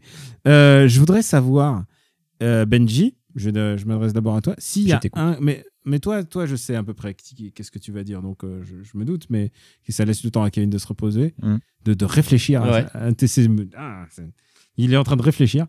Euh, quel est l'acteur qui, pour toi, est le plus, l'incarne le mieux euh, AB Productions? Euh, Parce qu'il y en a, il y en a tellement. Il y en a eu tellement et ils sont tous un peu différents, quoi. Ils sont tous. Ils sont tous un peu différents. Euh, Il y a ceux Et qui, ils euh, viennent il y a tous ceux qui sont partis et qui crachent et qui crachent un peu sur le système euh, de nos jours, genre Fabien Ramblier par exemple, qui est vraiment super critique euh, de. C'était Jérôme, hein, c'est ça, lui? C'était Jérôme dans Premier Baiser, Ouais. ouais. Mm. Mais c'est super intéressant ce qu'il a raconté dessus. Euh, non, mais évidemment, moi c'est Patrick Puydeba. euh, Attends, Ah oui. évidemment, ouais, ouais, Patoche, euh, il est. C'est évidemment. Et en plus, c'est l'hôtelier, c'est l'acteur qui a le plus joué euh, dans tous les mystères de, dans tous les mystères de l'amour. Euh, c'est pas impossible parce que lui, il a vraiment été de quasiment toutes les saisons, toutes les séries, tous les épisodes. Euh, parce que Et tu lui- vois, lui, Hélène, elle n'est pas là au début des mystères, il a Hélène, pas- il a- pas là il a- au début des vacances. euh, Il attendait son, son coup de fil de Coppola qui est jamais venu. Alors du coup, il s'est dit, bah, en attendant, Ouais. en attendant, je vais faire tout. Je- C'est une vanne, hein, mais bon. Et en même temps, je crois qu'il est, il est lucide. euh, Il est Lucide, complètement il est- lucide. Il est il a complètement pris, lucide. per- il a pris perpète sur, euh, sur. Ah, mais alors toi, ton comédien préféré? Alors, comédien préféré ou le plus emblématique? Euh, ouais, Tu peux faire les deux. Les deux, ouais. Parce que le plus emblématique, pour moi, ce serait euh, eh ben, Isabelle Bouis, Ah oui, oui, oui. Ah, qui, vrai. hein. pour moi, cristallise beaucoup de choses que tu retrouves dans les séries. Bah, pour ce que tu as, décrit tout à l'heure, hein, quand tu disais, euh, oui, c'est la Pablo Escobar française, parce que tu sens que c'est un outil scénaristique enfin, je- incroyable que, avec lequel joue littéralement Jean-Luc Azoulay, sachant que c'est une super ça héroïne, devient sa compagne. Ouais. Et sachant qu'il y a ce truc en plus où ça devient sa compagne pendant les séries, je crois, Mm. euh, il y, a un truc- il y a un truc un Alors, peu alors, pervers attends, avec coup, ça. Est-ce que, Jean-Luc Azoulay est lui-même dans le Jean-Luc Azoulay-verse Euh, Alors, je crois pas. Eh ben, je crois eh ben, que c'est techniquement, Ah, si ouais. si les animateurs du Club Dorothée sont Ah oui, canons dans le oui. Girardverse, Oui, c'est vrai. Ouais. Jean-Luc Azoulay, c'était la voix de Sahara, le dromadaire extraterrestre. Donc Ouais, c'est Jean-Luc Azoulay Ah, est mais canon. pas, mais pas en tant que. Pas en tant que Jean-Luc, non, en tant que en tant. Jean-Luc, Je suis en train ouais. de regarder où en est Isabelle Bouis dans, dans Les Miracles de l'amour. Elle est quand Les même dans la saison 21. Les mystères, ouais. Putain. Désolé, hein, je suis Mm, mm. désolé. Elle, est, euh, elle, est, elle, a, elle a eu un long, euh, un long arrêt Ouais. euh, à partir de la saison 10 et elle a repris à la saison 20. J- J'imagine que. Bah, c'est un an et demi. ouais, c'est ça. C'est vrai c'est, Non, j'exagère, mais euh, bah, 10 saisons, ça doit être 5 ans, ouais. Même pas, un 4 ans. truc comme ça, ouais. Sachant qu'ils en Ah ont oui. fait 23 en 9 ans. Écoute, tu Et sais. donc pour Ouais. toi, c'est la plus emblématique. Bah, et- je pense ouais. que c'est, en tout cas, c'est la plus représentative et, et c'est, ouais, c'est la plus représentative de tout un tas de, de tropes et de trucs un peu plus ou moins bizarres que tu vas retrouver dans les séries. Et, euh, et elle est, c'est peut-être une de celles. Ah non, ça peut pas être une de celles qui a le plus de séries en commun parce que oui, t'as forcément les, et- les Hélène Roll et tout ça. Euh, ouais, mais elle a, elle a aussi tourné dans d'autres séries sous d'autres rôles. Bah c'est ça, ouais, ouais, c'est ça. Donc elle me paraît quand même très présente, mine de rien. Et, euh, et sinon, pff, ah, acteur préféré, je, j'ai une tendresse, moi, pour. euh, alors qu'il il m'énervait énormément à l'époque, hein, mais pour euh, euh, Thierry Redler, qui jouait Ah, Thierry euh, Redler, Marc. il est- Paix à son âme. Et paix à son âme, Paix à voilà, son c'est ça. Donc, il- ça doit augmenter la tendresse que j'ai pour lui Ah oui, maintenant, non, tu vois. il est vraiment. En plus, il est, il avait l'air d'être un mec euh, Bah, avec un cœur gros comme ça, quoi. Ouais, non, mais il y a un truc, tu vois, il, déjà, en fait, il fait partie, je trouve, de ces gens qui. Alors, ce, ce que je veux dire, ça va forcément être un peu dénigrant, je suis désolé, mais. euh, qui jouait plus que les autres, je trouve. Enfin, tu vois, qu'il, il, il- c'est, presque quelqu'un qui jouait bien. Il avait l'air de s'investir beaucoup. Bah, je trouve un peu. Et, et, et, ça, et ça, et il y a plusieurs personnes comme ça, plusieurs acteurs et actrices dans les séries AB qui presque parfois t'es étonné de waouh, mais attends, tu joues presque trop bien par rapport à, Oui, au niveau général. c'est pas ce qu'on attend. De... Enfin, c'est un peu bizarre. Et, et lui, il était très enfermé dans un rôle au demeurant très énervant de Marc, qui était le, qui était un- un gars très problématique à plein de niveaux, qui était horrible avec son colocataire, qui était horrible avec ses voisines qu'il essayait de draguer par tous les moyens possibles et surtout les plus dégueulasses. Donc c'était un personnage horrible, mais j'ai une tendresse pour l'acteur. Est-ce Voilà. que c'est un, c'est un mec qui a peut-être pris le, le matériel qu'on lui donnait et qui a essayé de l'emmener euh, un peu plus haut, un peu plus haut que ce qu'il était? Parce que Les filles d'à côté, c'est, faut le dire, c'est une horrible série. Je suis Ah ouais, c'est- bah, c'est ouais, épouvantable c'est- les filles d'à côté. Et attends, les nouvelles filles d'à côté, c'est pire. Tu sais quel est l'épisode le plus diffusé des filles d'à côté? Je ne a sais une- pas. C'est l'épisode du micro-ondes. Parce que l'é- l'épisode a été tourné au moment où euh, bah, c'est dans, on est là on- au début des années 90. Ouais. Et, euh, et du coup, euh, bah, au début des années 90, le micro-ondes commence à arriver dans les, Ah oui, d'accord, ouais. Ouais. dans, dans, dans les, Dans les foyers, dans les enfin, les- foyers. ouais. Et euh, il y a cette histoire de pas mettre de métal dans le Mm. micro-ondes. Et l'épisode où euh, Thierry, enfin Thierry, pardon, Marc. Euh, Marc. Marc. donc, ouais. laisse du. Je crois que c'est lui, hein, bien sûr, évidemment, c'est lui qui fait la. Sûrement. Euh, qui fait la- Il laisse du métal dans le micro-ondes et là, tous les... tout saute L'immeuble explose. Non, non, non, mais l'électricité saute et ils se retrouvent tous dans le noir. Et c'est l'épisode qui a été le plus diffusé D'accord. euh, parce que euh, parce que c'était un truc un peu pédagogique. Ok. Et donc, il y a eu un gros record, euh, genre record d'audience. Ils se sont dit, on va le rediffuser 15 fois. On Alors que- apprend aussi avec ces séries. C'est voilà, c'est incroyable. Alors que c'est pas ça qu'on on n'a pas eu ça avec, euh, mettons, euh, le gâteau à la drogue d'Hélène. Ouais. Ça, on n'a pas, on. Ah ben la, la drogue, c'est un grand classique hein, dans les séries AB. euh, Ouais. Et à chaque fois qu'un personnage prend de la drogue, attention, hein, ça, ça, Oui. ça, ça tourne mal. Comme on, On se souviendra de Cricri, hein, Ah, la spirale, la spirale infernale, bien Mais sûr. est-ce que c'est c'est traité comme. Mais tu sais quoi, c'est pas si différent des séries américaines euh, bien, pens- enfin, Ouais, bien pensantes. Mais je veux dire, euh, je sais pas si vous avez connu 7 à la maison, Ouais. mais 7 à la maison, euh, quand Jessica Biel, enfin la, la fille qui est jouée par Jessica Biel, elle a, elle a genre un joint dans, dans sa poche. Et là, Ouais. ils font une réunion familiale. Ouais. pour lui dire c'est pas bien ce que tu fais et on va t'exclure. Sous-entendant, l'actrice voulait partir de la série. Et on t'exclut en tant que membre de la famille. Enfin, genre, c'est délirant, quoi. Mais il y a une espèce. Ils essaient toujours de mettre une espèce de dose de morale Oui, euh, bah parce que je, sur leurs pieds, quoi. je pense que c'était un peu le contrat aussi, tu vois, de ces séries qui passaient dans le club Dorothée. C'était des programmes jeunesse pour la plupart. Certains, je crois que par exemple, tu as les filles d'à côté, c'était plus ciblé des. des C'était le soir, hein. C'était ça le soir, voilà, c'est ça. Club Do, Et, ouais. Et donc on n'était pas sur le même genre de truc, mais la plupart étaient quand même, un- étaient quand même des progr- programmes jeunesse. Et il s'agissait de, bon, bah, plus ou moins habilement, plus ou moins adroitement, euh, euh, effectivement, faire passer ce genre de message euh, souvent très bourrin de oui, non, la drogue, attention, tout ça. Mais alors, il n'hésitait pas à aller loin quand même de. On parlait de Cricri là, donc c'est Cri- euh, Christian, Cricri d'amour. Ouais, Dans. Hélène et les garçons, Sébastien Roch, c'est ça, qui, euh, enfin, il y a une descente aux enfers qui est, qui est un peu euh, vénère quand il, quand il commence à tomber dans la drogue. Euh, Jean-Luc Azoulay n'avait pas peur d'aller assez loin dans, le, dans, dans ces bails un peu glauques, comme bah, d'ailleurs, tu sais ce que tu disais un peu plus tôt.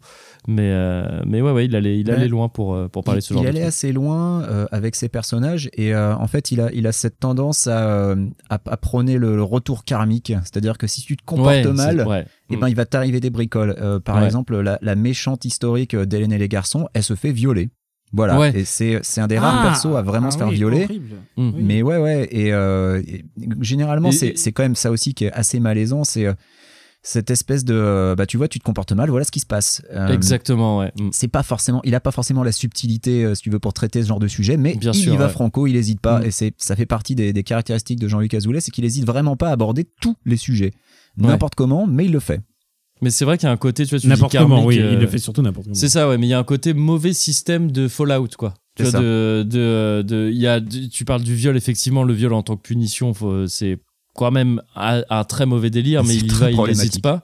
C'est ça. Et euh, pareil, je crois pour le sida, si je me trompe pas. Il me semble qu'un un des méchants d'Hélène et les garçons se Tout fait punir, entre guillemets, en, en étant atteint du sida. Oh là euh, là là. à des années en plus où c'était quelque chose d'encore plus prégnant qu'aujourd'hui. Euh, bah, si je me souviens bien, c'est Thomas Favard, euh, c'est ça, le ouais, méchant producteur euh, qui a le sida. euh, C'est ça. et je me demande si ça n'a pas été redcon pour dire qu'en fait il l'avait pas, mais euh, je, Ah, là, possible, par ouais. contre je ne Mm. veux pas m'avancer, je ne voudrais Ouais. Pas. le- le- quand tu me parles de producteur dans AB, je pense tout de suite à Pour être libre, en fait, qui est un peu une série Oui. spin-off, Ouais. mais Ah, c'est adjacente. une série en fait. AB. Ouais, c'est ouais, complètement. Et, et je crois qu'elle est, un- elle est inscrite dans ce, dans ce cadre d'univers, mais il y avait le méchant producteur, puisque c'est le méchant producteur qui essayait d'imposer au To Be Free leurs paroles, leur chorégraphie. Et je me souviens de cette scène où Philippe Nicoli disait il veut même changer l'orthographe de nos prénoms. et et c'est tellement, c'est tellement tiré par les cheveux. C'est marrant, c'est euh, cette fixette sur les méchants producteurs de la part de Jean-Luc Ouais. Azoulay, sachant que son Ouais. métier c'est quand même producteur. Complètement. Ouais. Et, et que tous les comédiens n'ont pas que du, du bon à dire sur lui. Ah, ouais, loin Et de dans, là, dans les mystères, c'est pareil. Il y, a un- il y a une histoire de producteur pourri dans la saison 1. Mm. Enfin, c'est un truc qui revient régulièrement. Ouais. Alors, euh, je vais pas vous demander euh, par où rentrer dans cette galaxie. euh, je sais pas si je recommanderais. si je rentre... Moi, je, Je conseille à personne de rentrer dedans. franchement. Non, ouais, ouais. Et- mais tu sais que, je veux juste dire, euh, ces séries cartonnent à l'étranger. euh, en Russie, euh, Hélène et Ribeat, c'est un gros truc. Ah, Ouais. Hélène et les garçons, c'était un phénomène quasi mondial à l'époque. hein. Ouais. Ça a été exporté à donf. C'est euh, Hélène et Ribeat, les, les Russes, quand j'y suis, ils m'en parlent. Ils me disent Mm. Ah putain, votre série française et tout. Et ils m'en parlent euh, comme, comme, comme avec les étoiles dans les yeux, comme si moi je te parlais de, de, de The Wire, quoi. Ouais. Tu vois, c'est genre pour eux, c'est genre ah, c'est une grande série de qualité. Et, euh, et je, suis, je suis surpris par la capacité d'exportation de, de ça, alors que Mm. c'est quand même globalement cheapos. Je veux Bah, dire, il- la, la ouais. photo est en général dégueulasse. Enfin, je veux dire, les dialogues, ils sont. Tu sens que c'est des post-it qui ont été posés souvent Mm. devant eux. Ils n'ont pas eu le temps d'apprendre les dialogues. euh, Mais il me semble qu'Hélène et les garçons est l'exception. Hein, dans, oui, oui, si c'est je une des, me c'est une trompe des peut-être, mais il me séries semble à que c'est la. Ouais, l'étranger. ouais. Ouais. Mais euh, Hélène et les garçons, ça marchait tellement qu'il avait même essayé de produire des versions en langue étrangère. Et ce qui est marrant, c'est que tu as la version en langue anglaise qui finalement a jamais été diffusée. Hélène était Mhm. interprétée par Linda Lacoste. Et t'avais Rochelle Redfield qui reprenait son rôle. Ah bah oui, ouais. Et dans la version en allemand, eh ben c'est Ilgege, enfin c'est Babsi, euh, Mhm. qui devenait euh, Nathalie, la méchante. Ouais. Hein, tu veux dire qu'au doublage, ils, ils changeaient tout? Non, non, non, ils Non, ont retourné en Ouais. langue Ah, étrangère, D'accord, ils ont retourné en langue étrangère. D'accord, ok. mais avec, ça, euh, avec parfois les mêmes acteurs. Alors moi, c'est je- un truc qu'on n'a pas précisé, mais c'est un poncif des séries AB. Ça. Ah, Le- un acte- au moins un acteur, voilà, c'est ça, étranger dans chaque série, Ah bah, il y avait. euh, euh, histoire d'appor- d'apporter un côté international. Il y avait le, le suédois pendant. euh, Tom Chart. Mais il oui, est toujours, euh, Jimmy. il est dans les Il mystères. y est toujours, ouais, c'est ça. Et, et j'aimais bien, il y avait un. Parce que, bah, visiblement, bah, il est suédois.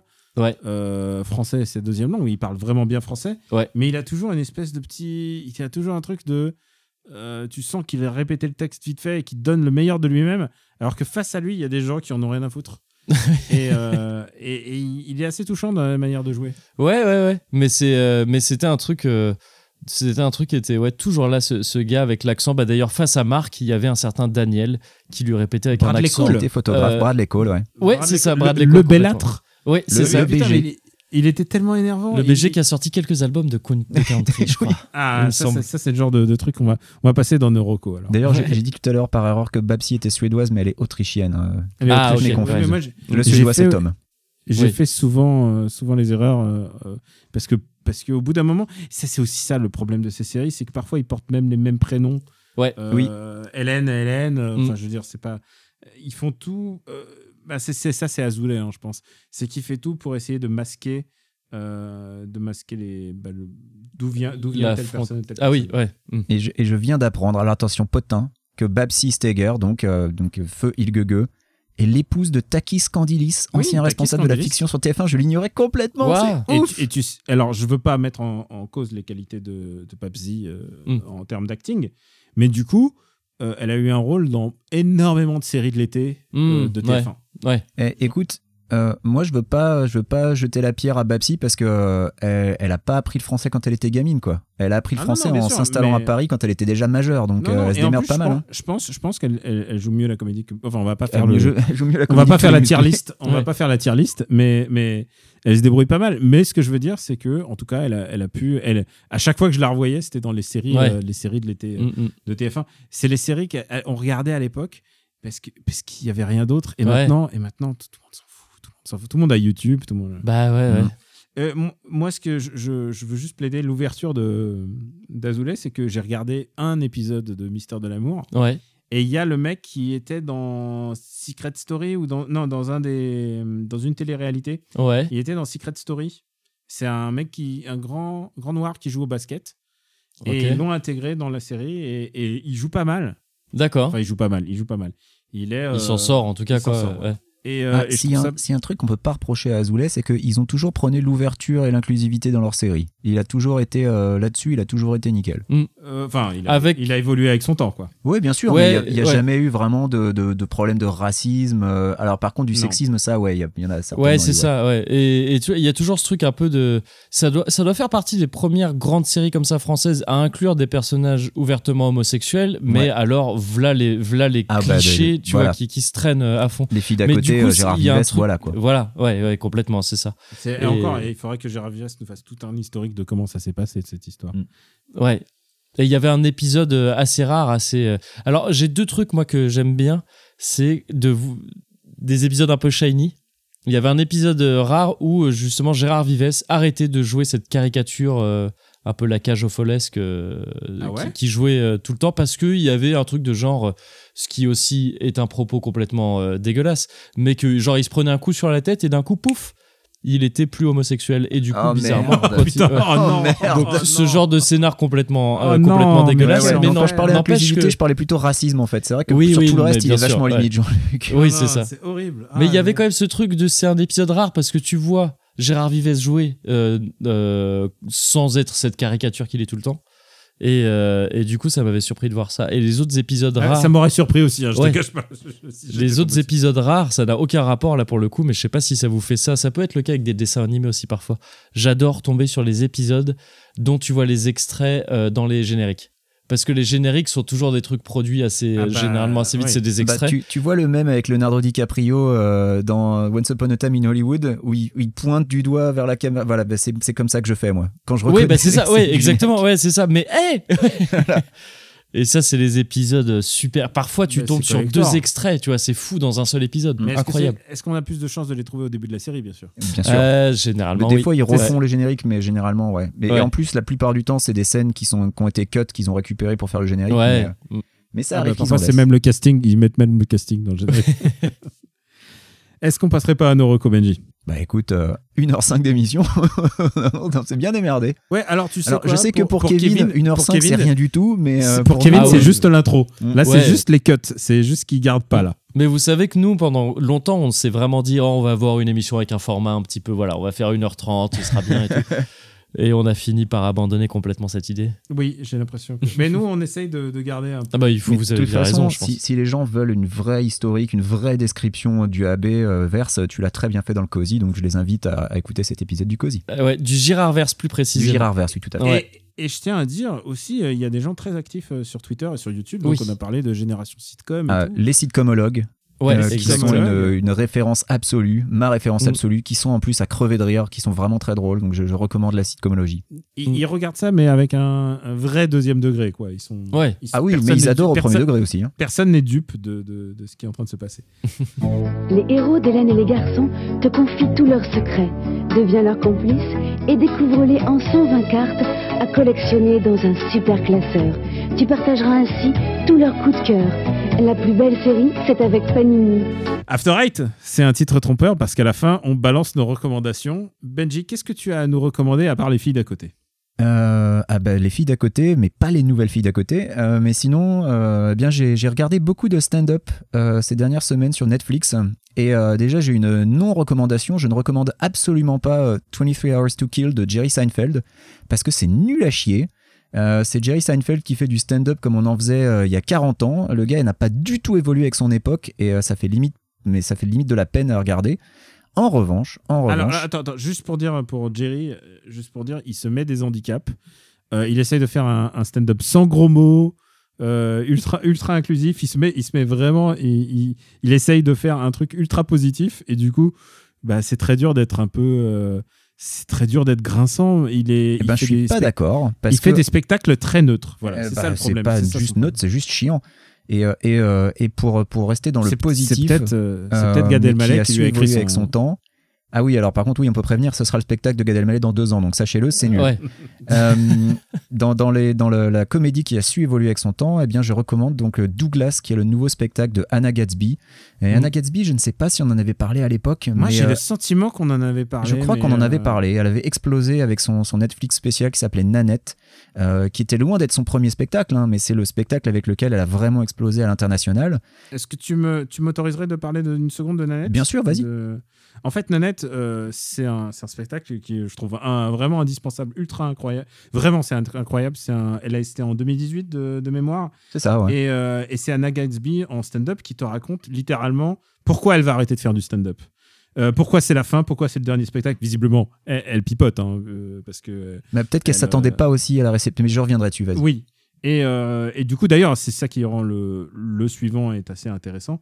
C'est que Anna Gatsby, donc, il t'explique pourquoi sa vie est compliquée, pourquoi sa vie est dure. Elle est, elle est homosexuelle, elle est australienne, et elle, elle fait ce spectacle devant sans doute des Américains. Enfin, donc pour, pour leur expliquer que, pour expliquer que c'est que que c'est vrai que sa vie est compliquée et elle euh, et elle alterne des, des blagues comme tout stand-up et des révélations euh, sur sa vie, sur sa propre vie, sur des moments difficiles de sa vie et euh, sur, bah, sur la difficulté bah, d'être d'être une homosexuelle aux États-Unis, d'être une homosexuelle En Australie surtout.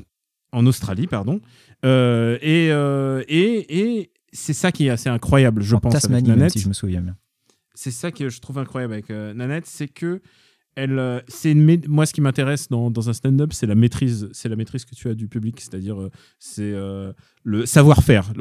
Tu vois, par exemple, on parlait de Gad Elmaleh juste avant. Gad Elmaleh, tu vois, il a une espèce de savoir-faire. Il sait timer ses vannes, il sait, il sait mettre le l'accent au Ah moment oui, où ça c'est un truc qu'on peut pas retirer à Jerry Seinfeld, ça Ouais. il sait faire. voilà, Jerry Seinfeld, très bonne blague, très bonne blague.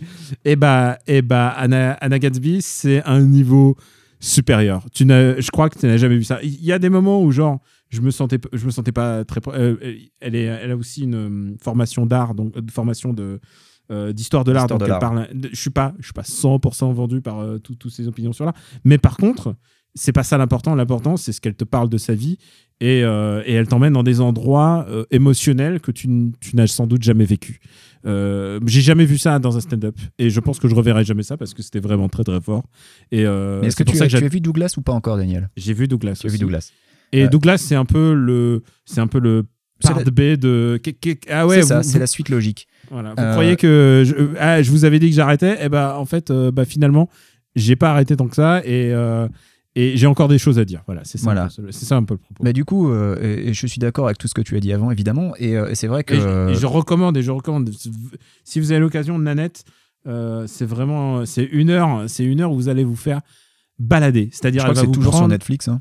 Oui, bien sûr. Elle va vous prendre, elle va vous emmener dans des endroits émotionnels euh, de, de colère, de larmes, de joie. Et, et, et j'ai jamais ressenti ça de, ma vie pour un stand-up. Et je sais que euh, moi, je suis un peu un client dur pour un stand-up. Je, m'assois et je me dis, bon, écoute, toi, mon coco, tu vas me faire rire pendant une heure. Et j'ai eu, eu beaucoup de, de moments où j'ai passé des mauvais moments. Et là, c'est des trucs, c'est un truc beaucoup plus fort que ça. C'est un truc vraiment émouvant. Et euh, je pense que je, voilà, je recommande vraiment Nanette. Vas-y, à toi, Benji. Donc, bah oui, bah moi, je pense que du coup, mon, mon rejet absolu du spectacle de, de Seinfeld vient du fait que j'ai regardé euh, Douglas la veille. Donc, évidemment, la Ah peux, comparaison je peux était, je vraiment compliqué pour Seinfeld. Il partait vraiment avec un handicap. Euh, et donc, euh, donc Douglas, c'est- évidemment, tu l'as dit, c'est la, la suite quasi directe de Nanette, même si c'est un spectacle qui est un peu différent parce qu'elle revient à du stand-up plus classique par moment. Euh, mais ce qui est très intéressant, c'est qu'elle commence en expliquant, en déroulant pendant 10 minutes, elle explique exactement le schéma que va suivre tout le spectacle. Donc elle dit voilà, donc là je vais faire quelques, blagues de situation, hein, donc euh, ça va pas être forcément super, mais euh, ensuite euh, je vais vous parler de ça, de ça. Je vais vous expliquer que je suis autiste. Alors ça ne sera plus une surprise puisque maintenant je viens de vous le dire, donc on apprend plus de choses sur elle. Donc voilà, elle est donc australienne homosexuelle et en plus autiste, donc ça, ça rajoute du contexte sur tout ce qu'elle a pu raconter dans Nanette. Euh, elle joue aussi bah, de sa formation en histoire de l'art, notamment sur la fin, parce qu'à la fin, elle, utilise des tableaux euh, pour appuyer euh, tout son propos qui venait juste avant. Et, c'est en ça, c'est la, force de ce spectacle. Ce final est extraordinaire. Moi, j'en avais mal au bide de rire, mais, c'est rempli de de- d'humour, euh, mais vraiment très très bien écrit. Euh, de, situations vraiment très drôles et euh, où tu te demandes est-ce qu'elle l'a vraiment vécu, est-ce qu'elle l'a un peu inventé? Et tout ça, oui, c'est la suite directe de Nanette, mais avec un côté plus stand-up, puisque euh, étant donné le, succès, euh, le carton énorme de Nanette qui elle-même l'a surprise, euh, bah, euh, finalement, oui, elle a continué sa carrière, et tant mieux, puisque euh, ça nous donne Douglas qui est, euh, qui est un des trucs les plus drôles que j'ai vu cette année. Et, et franchement, c'était, c'était, j'ai pas été déçu du voyage. Et il faut peut-être un peu s'accrocher pendant les dix premières minutes parce que Ah, moi, je justement, trouve, je les trouve super les 10 premières minutes. mais j'aime 10 beaucoup minutes aussi, où elle, je sais que par elle exemple, déconstruit le contact. Elle, le, le, le elle dit, elle dit Vous avez vu comment le précédent était dramatique? Pourquoi vous êtes là? Voilà, et, euh, et, je Et- trouve ça, et les gens qui elle sont fait, venus elle parce fait l'autopsie de précédent, Nanette. vous allez peut-être pas forcément aimer celui-là. Enfin, tu vois. Et, et, et le pire, c'est et les gens qui n'ont pas vu Nanette, qu'est-ce que vous foutez là? Mais, euh, euh, les 10 premières minutes, moi, je les, ai beaucoup aimés. Mais tu vois, par exemple, ma, femme a eu plus de mal à accrocher aux 10 premières minutes. Genre, regarder sa montre, genre, bon, quand est-ce que ça commence? Et c'est un peu dommage parce qu'il y a cette mise en contexte est très importante pour la suite, je trouve. Euh, mais voilà, pour moi, Douglas, c'est vraiment très très bon. Je pense que Nanette est encore un peu au-dessus. parce qu'il y avait la surprise aussi, mais Douglas, ça reste super solide et c'est vraiment une, une suite. c'est peut-être la meilleure suite qu'on pouvait espérer à Nanette, donc je le recommande très très fortement. Et toi, Kevin, qu'est-ce que tu as à nous recommander? Alors moi, vais- c'est un film que j'ai vu euh, récemment, là, très récemment. La première fois que je retournais au ciné depuis, euh, depuis le confinement. Et euh, c'est ce film qui s'appelle Tout simplement Noir et que tu as vu aussi, je crois, Daniel. hein, Ah bah non seulement ça, mais il y a normalement, à l'heure où on écrit, on a fait un MDR spécial. Et qui est déjà disponible là. Normalement, à l'heure où c'est diffusé, Ouais. oui. Et, euh, et c'est un film donc de quelqu'un que moi je ne connaissais pas, qui s'appelle Jean-Pascal Zadi, si je ne me trompe pas. Exactement. Euh, Et euh, co-réalisé par John Wax. Voilà. Oui, mais que je connais pas non plus John Wax. Euh, John Wax, c'est un mec qui faisait des clips, euh, D'accord. essentiellement. Et Jean- Jean-Pascal Zadi, c'est un mec qu'on a vu comme comédien. Dans, il faisait des petits rôles, notamment euh, dans Coexister, D'accord. où il jouait euh, Pink Kalash, qui était un, Oh, le rappeur le, rappeur, euh, Oh là là le, rappeur, là. le rappeur homosexuel. Et je te le montrerai l'extrait juste après. D'accord, Ah, c'est- ouais, mon- passage préféré, je crois, du film. Mais c'est extraordinaire, extraordinaire. Il a, il a une, il a, il a un- une présence. J'adore, j'adore. Ouais. j'adore. Coexister, très bonne comédie au passage. D'accord, et que j'ai pas que j'ai pas vu, et mais du coup je note. Et euh, en l'occurrence donc tout simplement noir, c'est si je ne me trompe pas, je suis je vais je suis pas sûr de tout ce que je dis parce que je n'avais pas préparé avant, hein, je savais, je suis un mauvais élève. Il me semble que c'est son premier film, euh, son premier grand film en tous les cas, euh, long métrage de à ce Jean-Pascal Zadi. Mais t'es un très bon élève, Kevin. Tu crois qu'on prépare, nous? Ah, bah, très bien. Dans ce cas, je, dans ce cas je, suis, plus- je suis plus à l'aise. Très bien. C'est comme au Cozy Corner. C'est bon, alors.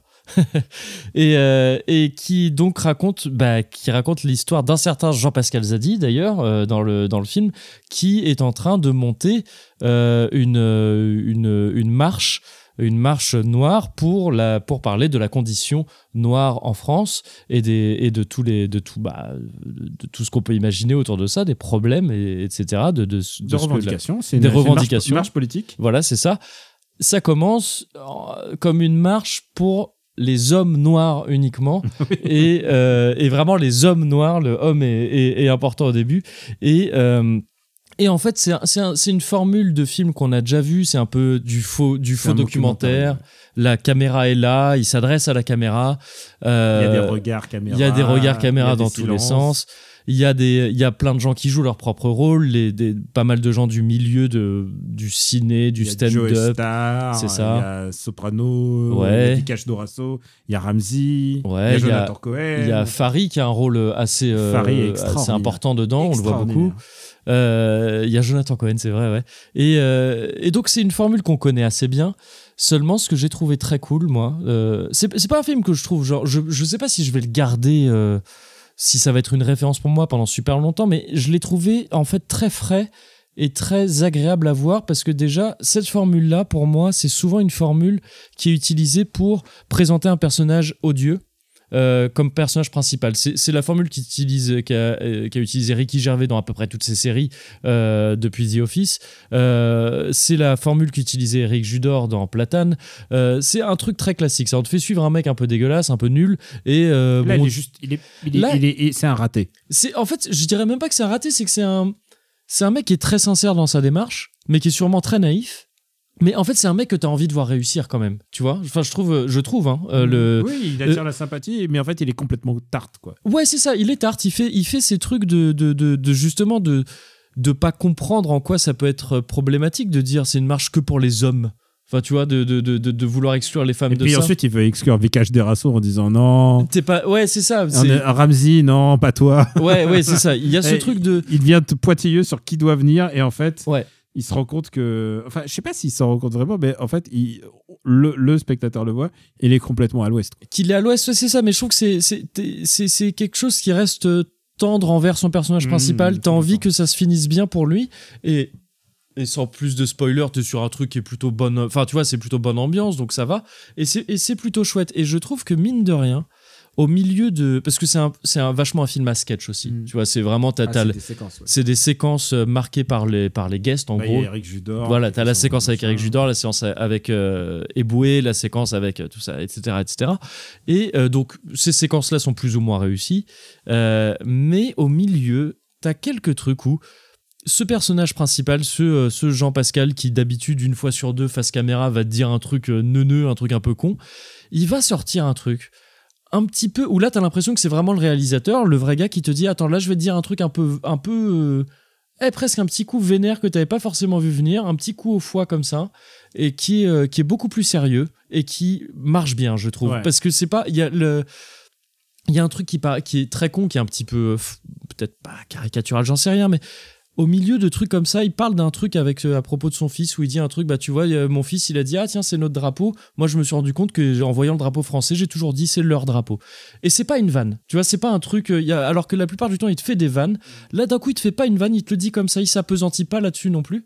Mais c'est un truc où tu peux quand même le recevoir et te dire attends, l'air de rien, c'est assez violent quand même. Tu vois enfin c'est assez le sentiment qu'il décrit là-dedans est assez violent et à deux trois reprises, il y a des trucs comme ça que je trouve finalement d'assez euh, euh, je trouve toute cette série d'assez bon goût Ouais. en fait alors qu'elle flirte avec plein de trucs tu vois euh, Il y, a, il y a des blagues super. C'est pire que des snipes. Hein. C'est des headshots. c'est ça ouais et, des- et- et, et ils s'envoient des headshots entre eux. Je veux dire, Fabrice Eboué et Lucien Oui. Jean-Baptiste. complètement Euh, c'est vraiment ils se mettent et, et, euh, bah je- je- j'invite les gens à écouter MDR où on a parlé avec, avec des gens qui connaissent encore mieux le sujet que moi mais genre évidemment ils, dit- ils font dire à ils disent Fab- Fabrice Eboué dit à Lucien Jean-Baptiste que les gens pensent de, du cinéma de si vraiment ça va loin dans le ouais.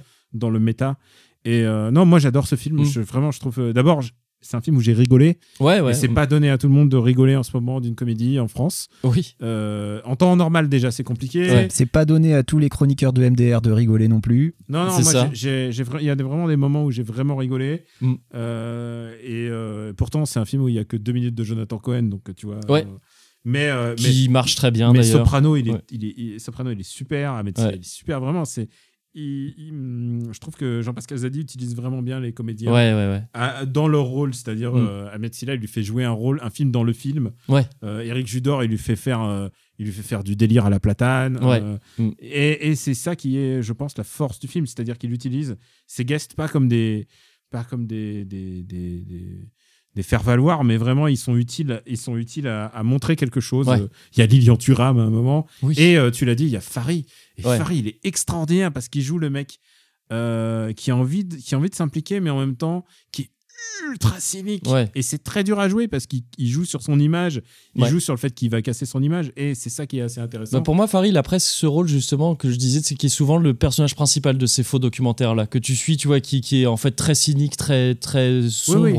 Et, et- et là, c'est pas le personnage principal et c'est intéressant, je trouve que ça le soit pas justement. Donc, euh, donc voilà, moi je vous Mm. recommande vraiment. Et bon, bah, ça va être notre reco commune si tu du veux coup, bien. c'est une reco commune, ouais, C'est ça. ouais. Voilà. Et- Désolé, j'empiète sur les recos. Je, je- non, non, non, tu rigoles, au contraire, moi je suis ravi, euh, je suis ravi de, de, de partager et puis de, de me garder des recos après pour Oui, euh, Super fait. Battle et tout ça. Et, faut- et quoi, c'est c'est compliqué, hein, il a- n'y a, pas beaucoup de films qui Il sont fait trop de podcasts ce gars-là, donc pour Mais avoir des oui. Non, recos, j'en euh, fais, que- j'en fais que deux, mais le, truc, c'est qu'il faut, il faut avoir des recos pour les autres. Et puis surtout, un vrai problème, c'est qu'il n'y a, pas eu de- il y a pas eu de film. Bah là, ouais. les, so-. BD, Ouais. elles sortaient euh, pas Mm. beaucoup. Les comics, ils sortaient pas beaucoup. Donc, du coup, euh, euh, moi, ma, ma principale reco, c'était euh, Marvel Unlimited, tu sais, l'appli sur laquelle j'ai relu. Ouais. Ah, relu qui est une appli de lecture, du une coup. appli De, ouais. lecture. Et du coup, voilà, ça, c'était ma principale source de, de communication Ouais. avec le, le- le- le monde extérieur extérieur, pendant ouais. le confinement. Ouais. C'était je relisais des comics vieux de 20 ans, 30 ans. je, je relisais exactement ce que je lisais quand j'étais ado pour voir si ça a mal vieilli. Il y a des choses qui ont mal vieilli, mais bon. Ouais, j'imagine, mais Il y a aussi des bonnes. J'ai fait un thread entier euh, sur, euh, sur Twitter pour en parler. Oui, j'en ai, j'en ai vu un peu des bouts, je crois. ouais. Et, euh, et ben voilà, c'est c'est tout pour notre émission, Benji. Est-ce que ça te va comme ça? Tu es heureux? Tu es Ah, heureux? mais T'as pu je parler d'AB une Très belle émission grâce à notre invité. Grâce à Oh. Kevin. Merci. euh, Kevin. Grâce à Jean-Luc Azoulay. Il est, il est très affûté. Kevin. hein. Il, est, il, est- il dit exactement, il sait, il sait exactement de, de quoi il parle. C'est pas n'importe quoi. Merci à toi, Bah, Kevin. quand on parle d'un sujet aussi sérieux, J'espère qu'on pourra te réinviter pour la spéciale Kingdom Hearts. avec grand plaisir, ah, même si Kingdom Hearts, c'est. Bah, Kingdom Hearts, fera c'est- quand j'aurai joué à tous les jeux de la série, puisque j'ai Ah, acheté ouais, le pack où il y avait tout pour 99 dollars, mais j'ai joué à Ouais. aucun.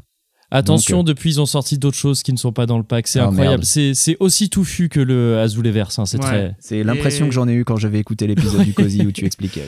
Et Tu sais Effectivement. quoi C'est ça qui m'a incité à essayer de finir Kingdom Hearts 3. hein. Ouais. Et d'ailleurs, euh, tu m'as fait l'amitié de venir en stream pour, euh, pour Oui, streamer, c'est pour- vrai. Et Pour c'est m'expliquer le lore. Ouais. Et tu sais quoi, quand tu, Vaste, quand tu euh, comprends les simili et les simili cuir de, Ouais, de, de Kingdom Hearts, c'est un petit moyen mnémotechnique. J'ai vraiment. Et en fait, moi, j'ai vraiment cru que c'est vraiment ça. Moi, je les appelle comme ça depuis. Ouais. Je- ouais.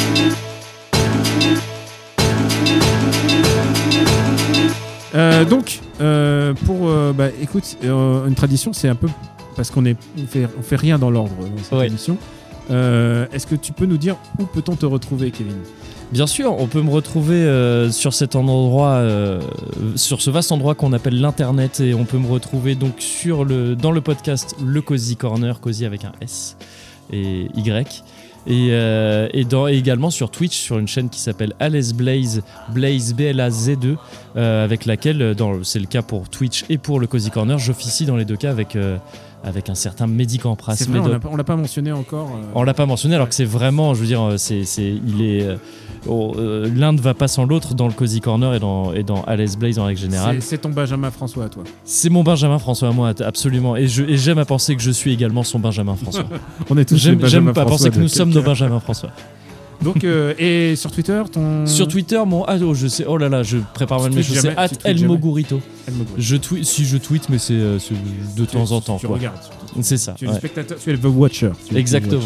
Euh, mon autre Watcher, Benji, où peut-on te retrouver? Euh, bien moi, ben, sur After Eight évidemment, donc after8.fr. Euh, dans le Growlcast, euh, mais on n'a pas sorti d'épisode encore ce mois-ci. On va s'y mettre, je crois que c'est prévu pour la semaine prochaine. Donc euh, préparez vos esgourdes, on a un bel album à chroniquer.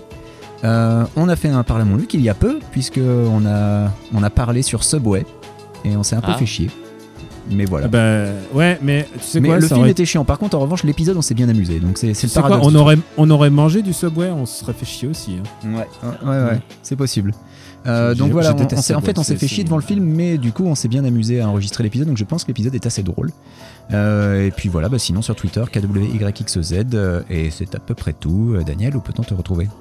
Bah, Camille Robotics sur Twitter, sur ma chaîne Twitch, twitch.tv slash Camille Robotics, et puis euh, bah, sur tous les podcasts euh, euh, traditionnels, donc After Eight, Super Ciné Battle, et MDR, donc le dernier épisode est écoutable en ce moment, et c'est le dernier épisode, il en reste encore pour la saison 1 d'après, quand on reviendra. Mais après, ils disent quand on reviendra de vacances, mais j'ai honte de dire ça, je pars pas en vacances. Genre, les gens ils disent, mais sais, c'est comme. Moi non plus. c'est comme. euh, oui, toi non plus, mais. euh, toi, j'imagine en plus, t'es coincé, mais. Mais techniquement, je pourrais bouger, mais genre, avec un, avec un marmot, je peux te dire que c'est plus compliqué de bouger. Donc, euh, je pense que ça va être. euh, en plus, en cette période, donc du coup, ça va être vachement beaucoup plus euh, à la maison pendant, pendant deux mois. Et on verra bien. Et voilà, ça y est, j'ai tout dit. j'ai tout dit sur la présentation.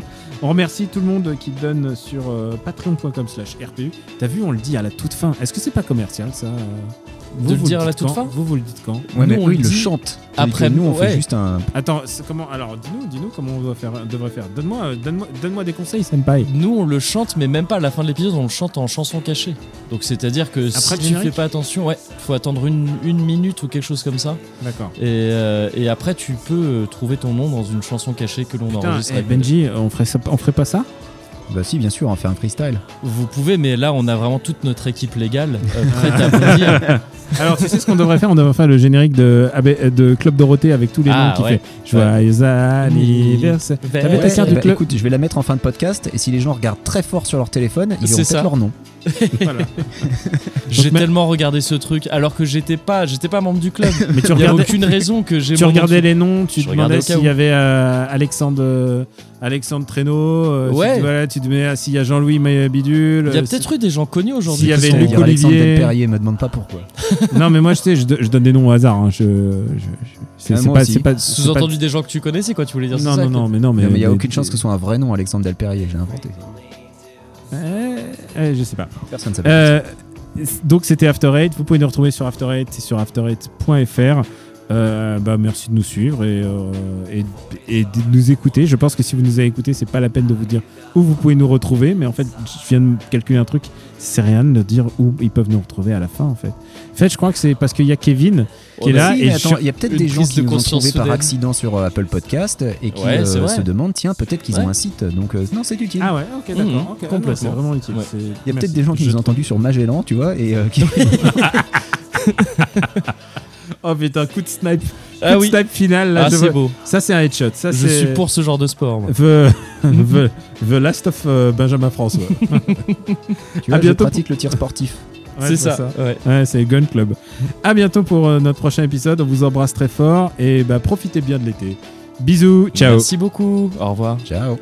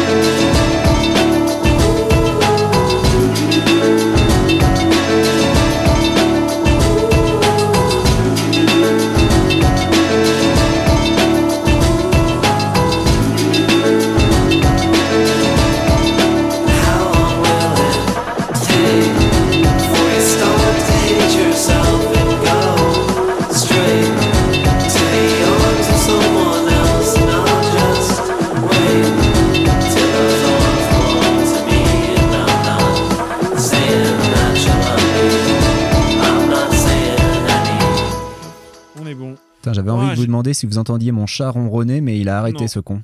J'ai Bah pas entendu. ouais, j'ai pas j'ai entendu. pas entendu. Bah, Parce que moi, je l'entendais dans mon retour, mais. euh, Quand j'entends si ton ça- chat ronronner, euh, ça m'excite et j'ai pas été excité, euh, donc euh, je pense que c'est Bah, alors, Kevin Bah alors Non, non, pas entendu. Bah, non, il est un peu tout. trop loin. Non, non, on mais c'est Daniel qui a pas été excité. que moi, je comptais sur. On toi. essaie de se caresser la jambe, mais on n'y arrive pas. Ah pardon pour ça. Ah oui, oui, oui. non, mais ouais, j'étais pas.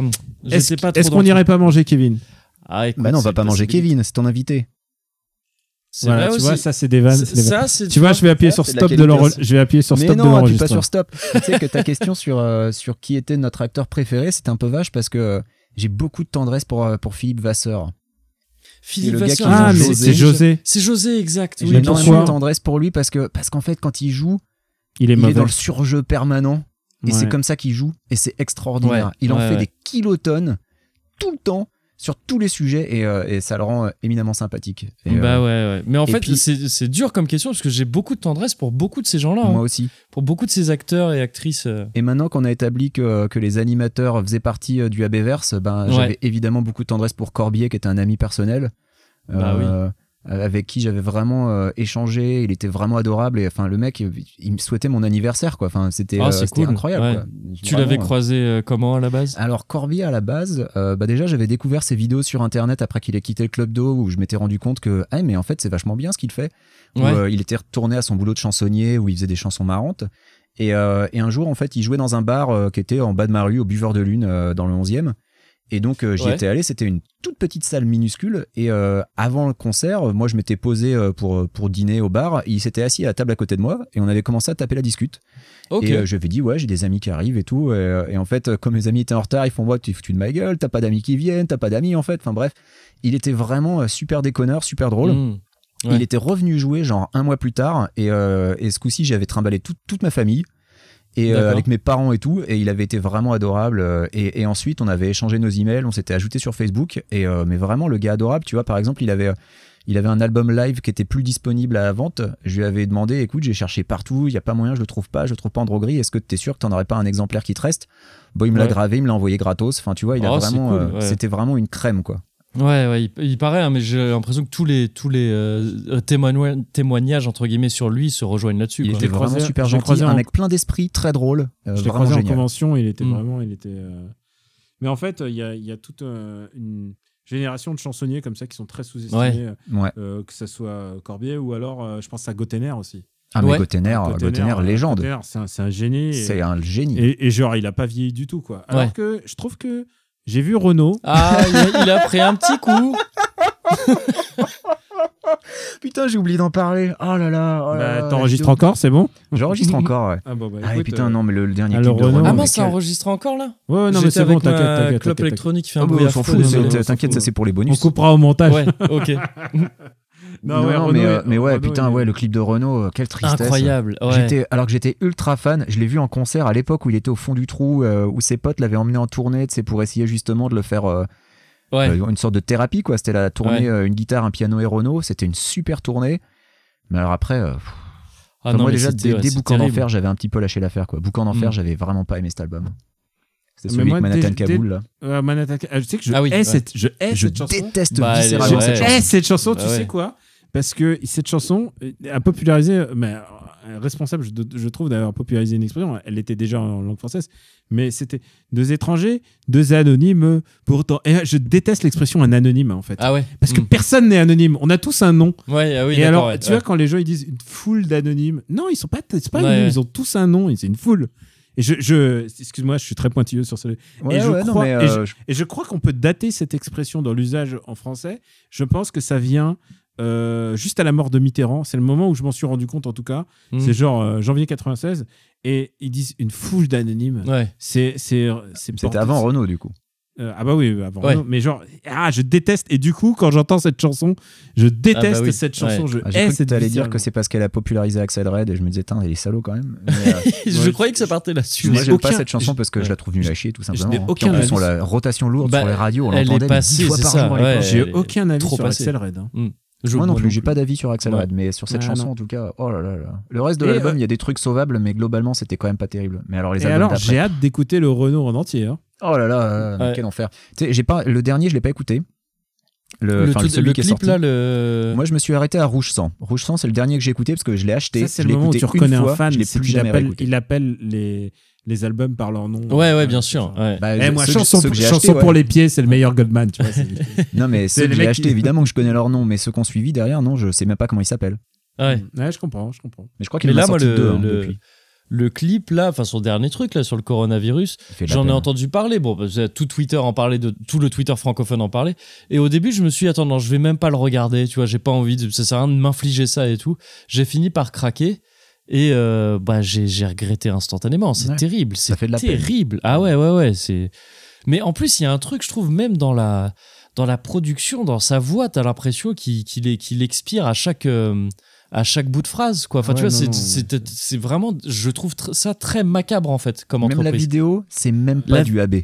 T'as Oui, même ça. pas la qualité de production d'un clip AB. C'est C'est incroyable. très et c'est très étrange. Je sais pas qui. Alors c'est peut-être une personne euh, connue. Enfin, je Mal sais pas. intentionné, en tout cas. Non, Non, mais, mais tu sais c'est- la, la, enfin, femme euh, qu'on voit et qui à un moment donné qui, qui, qui montre sa jambe, euh, elle est déguisée en espèce de je sais pas de, de, de- de- elle a une robe de- de- d'esmeralda, tu sais Mais pas. ils sont tous plus ou, moins déguisés façon ou de western, Sarah euh, Bernard. Ouais, voilà, ouais, plutôt western, c'est ça.